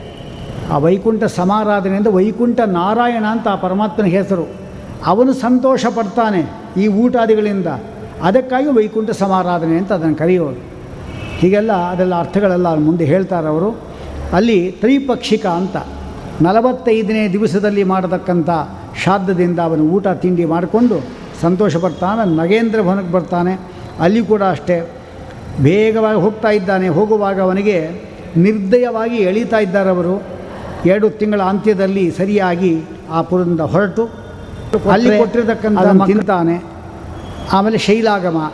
ಹೀಗೆ ಪ್ರತಿ ಹದಿನಾಲ್ಕು ತೀ ಇದು ಹದಿನಾರು ತೀರ್ಥಗಳು ಬರುತ್ತೆ. ಈ ಮಧ್ಯದಲ್ಲಿ ಚಿತ್ರಭವನ ಅಂತ ಒಂದು ಬರುತ್ತೆ. ಅಲ್ಲಿ ವಿಚಿತ್ರ ಎಂಬತಕ್ಕಂಥ ಒಬ್ಬ ರಾಜ ಯಮಸ್ಸೈವ ಅನುಜಃ ಅಂತ ಯಮಂದೇ ತಮ್ಮ ಅವನು ಭ್ರಾತ ಎತ್ತ ರಾಜ್ಯಂ ಪ್ರಶಾಸ್ತಿ ಅಲ್ಲಿದ್ದಾನೆ.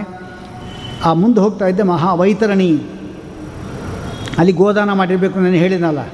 ಅದು ಮಾಡಬೇಕದನ್ನು ಐದೂವರೆ ವರ್ಷಕ್ಕೆ ಸರಿ ಬರ್ತಾನೆ. ಎಷ್ಟೋ ದಿನ ಏನು ಅಂದ್ಕೊಂಡಿದ್ದಾರೆ ಅಂದರೆ, ಐದೂವರೆ ಆಗ ಮಾಡೋದು ಅಂತ ಅಂದ್ಕೊಂಡಿದ್ದಾರೆ ಅದು ಆಗಲೇ ಮಾಡಬೇಕು ನಿಯಮ ಏನಿಲ್ಲ. ಹನ್ನೆರಡನೇ ದಿವಸದಿಂದ ಹಿಡಿದು ಅಥವಾ ಹದಿಮೂರನೇ ದಿವಸದಿಂದ ಹಿಡಿದು ಆರು ತಿಂಗಳ ಒಳಗಡೆ ಯಾವಾಗನ ಮಾಡೋದು. ಹಾಗೇನಪ್ಪ ಅಂದ್ರೆ ವೈದ್ಯನಿಗೆ ಬರೋದು ಅವನು ಆಗ. ಆಗಲೇ ಮಾಡಬೇಕು ನಿಯಮ ಇಲ್ಲ.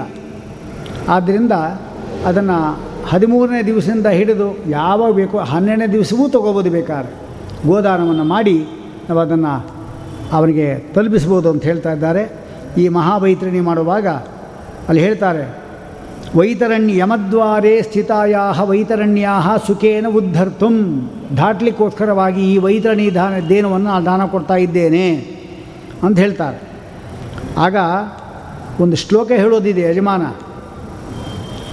ಧೇನುಕೆ ಮಾಂ ಪ್ರತೀಕ್ಷಸ್ವ, ಗೋವೆ, ನೀನು ಆ ವೈತರಣಿ ನದಿಯ ದ್ವಾರದಲ್ಲಿ ಕಾಯ್ತಾ ಇರು, ನನ್ನ ನಿರೀಕ್ಷಣೆ ಮಾಡ್ತಾ ಇರು, ಯಮದ್ವಾರೆ ಮಹಾವೈ ನಾನು ಆ ನದಿಯನ್ನು ದಾಟಬೇಕು ಅಂತೇಳಿ ನಿನ್ನನ್ನು ದಾನ ಕೊಡ್ತಾ ಇದ್ದೇನೆ. ನೀನು ದೋಣಿಯಾಗಿ ಬಂದು ನಮ್ಮನ್ನು ರಕ್ಷಣೆ ಮಾಡುವಂತ ಪ್ರಾರ್ಥನೆ ಮಾಡ್ಕೊಳ್ತಕ್ಕಂಥದ್ದಿದೆ. ಆಗ ಅದು ಮಾಡ್ತಕ್ಕಂಥದ್ದು ಅಂತ ಹೇಳ್ತಾರೆ. ಮುಂದಿನ ಭಾಗವನ್ನು ನಾನು ಹೇಳ್ತಾ ಇದ್ದೀನಿ. ಕೃಷ್ಣಾರ್ಪಣ.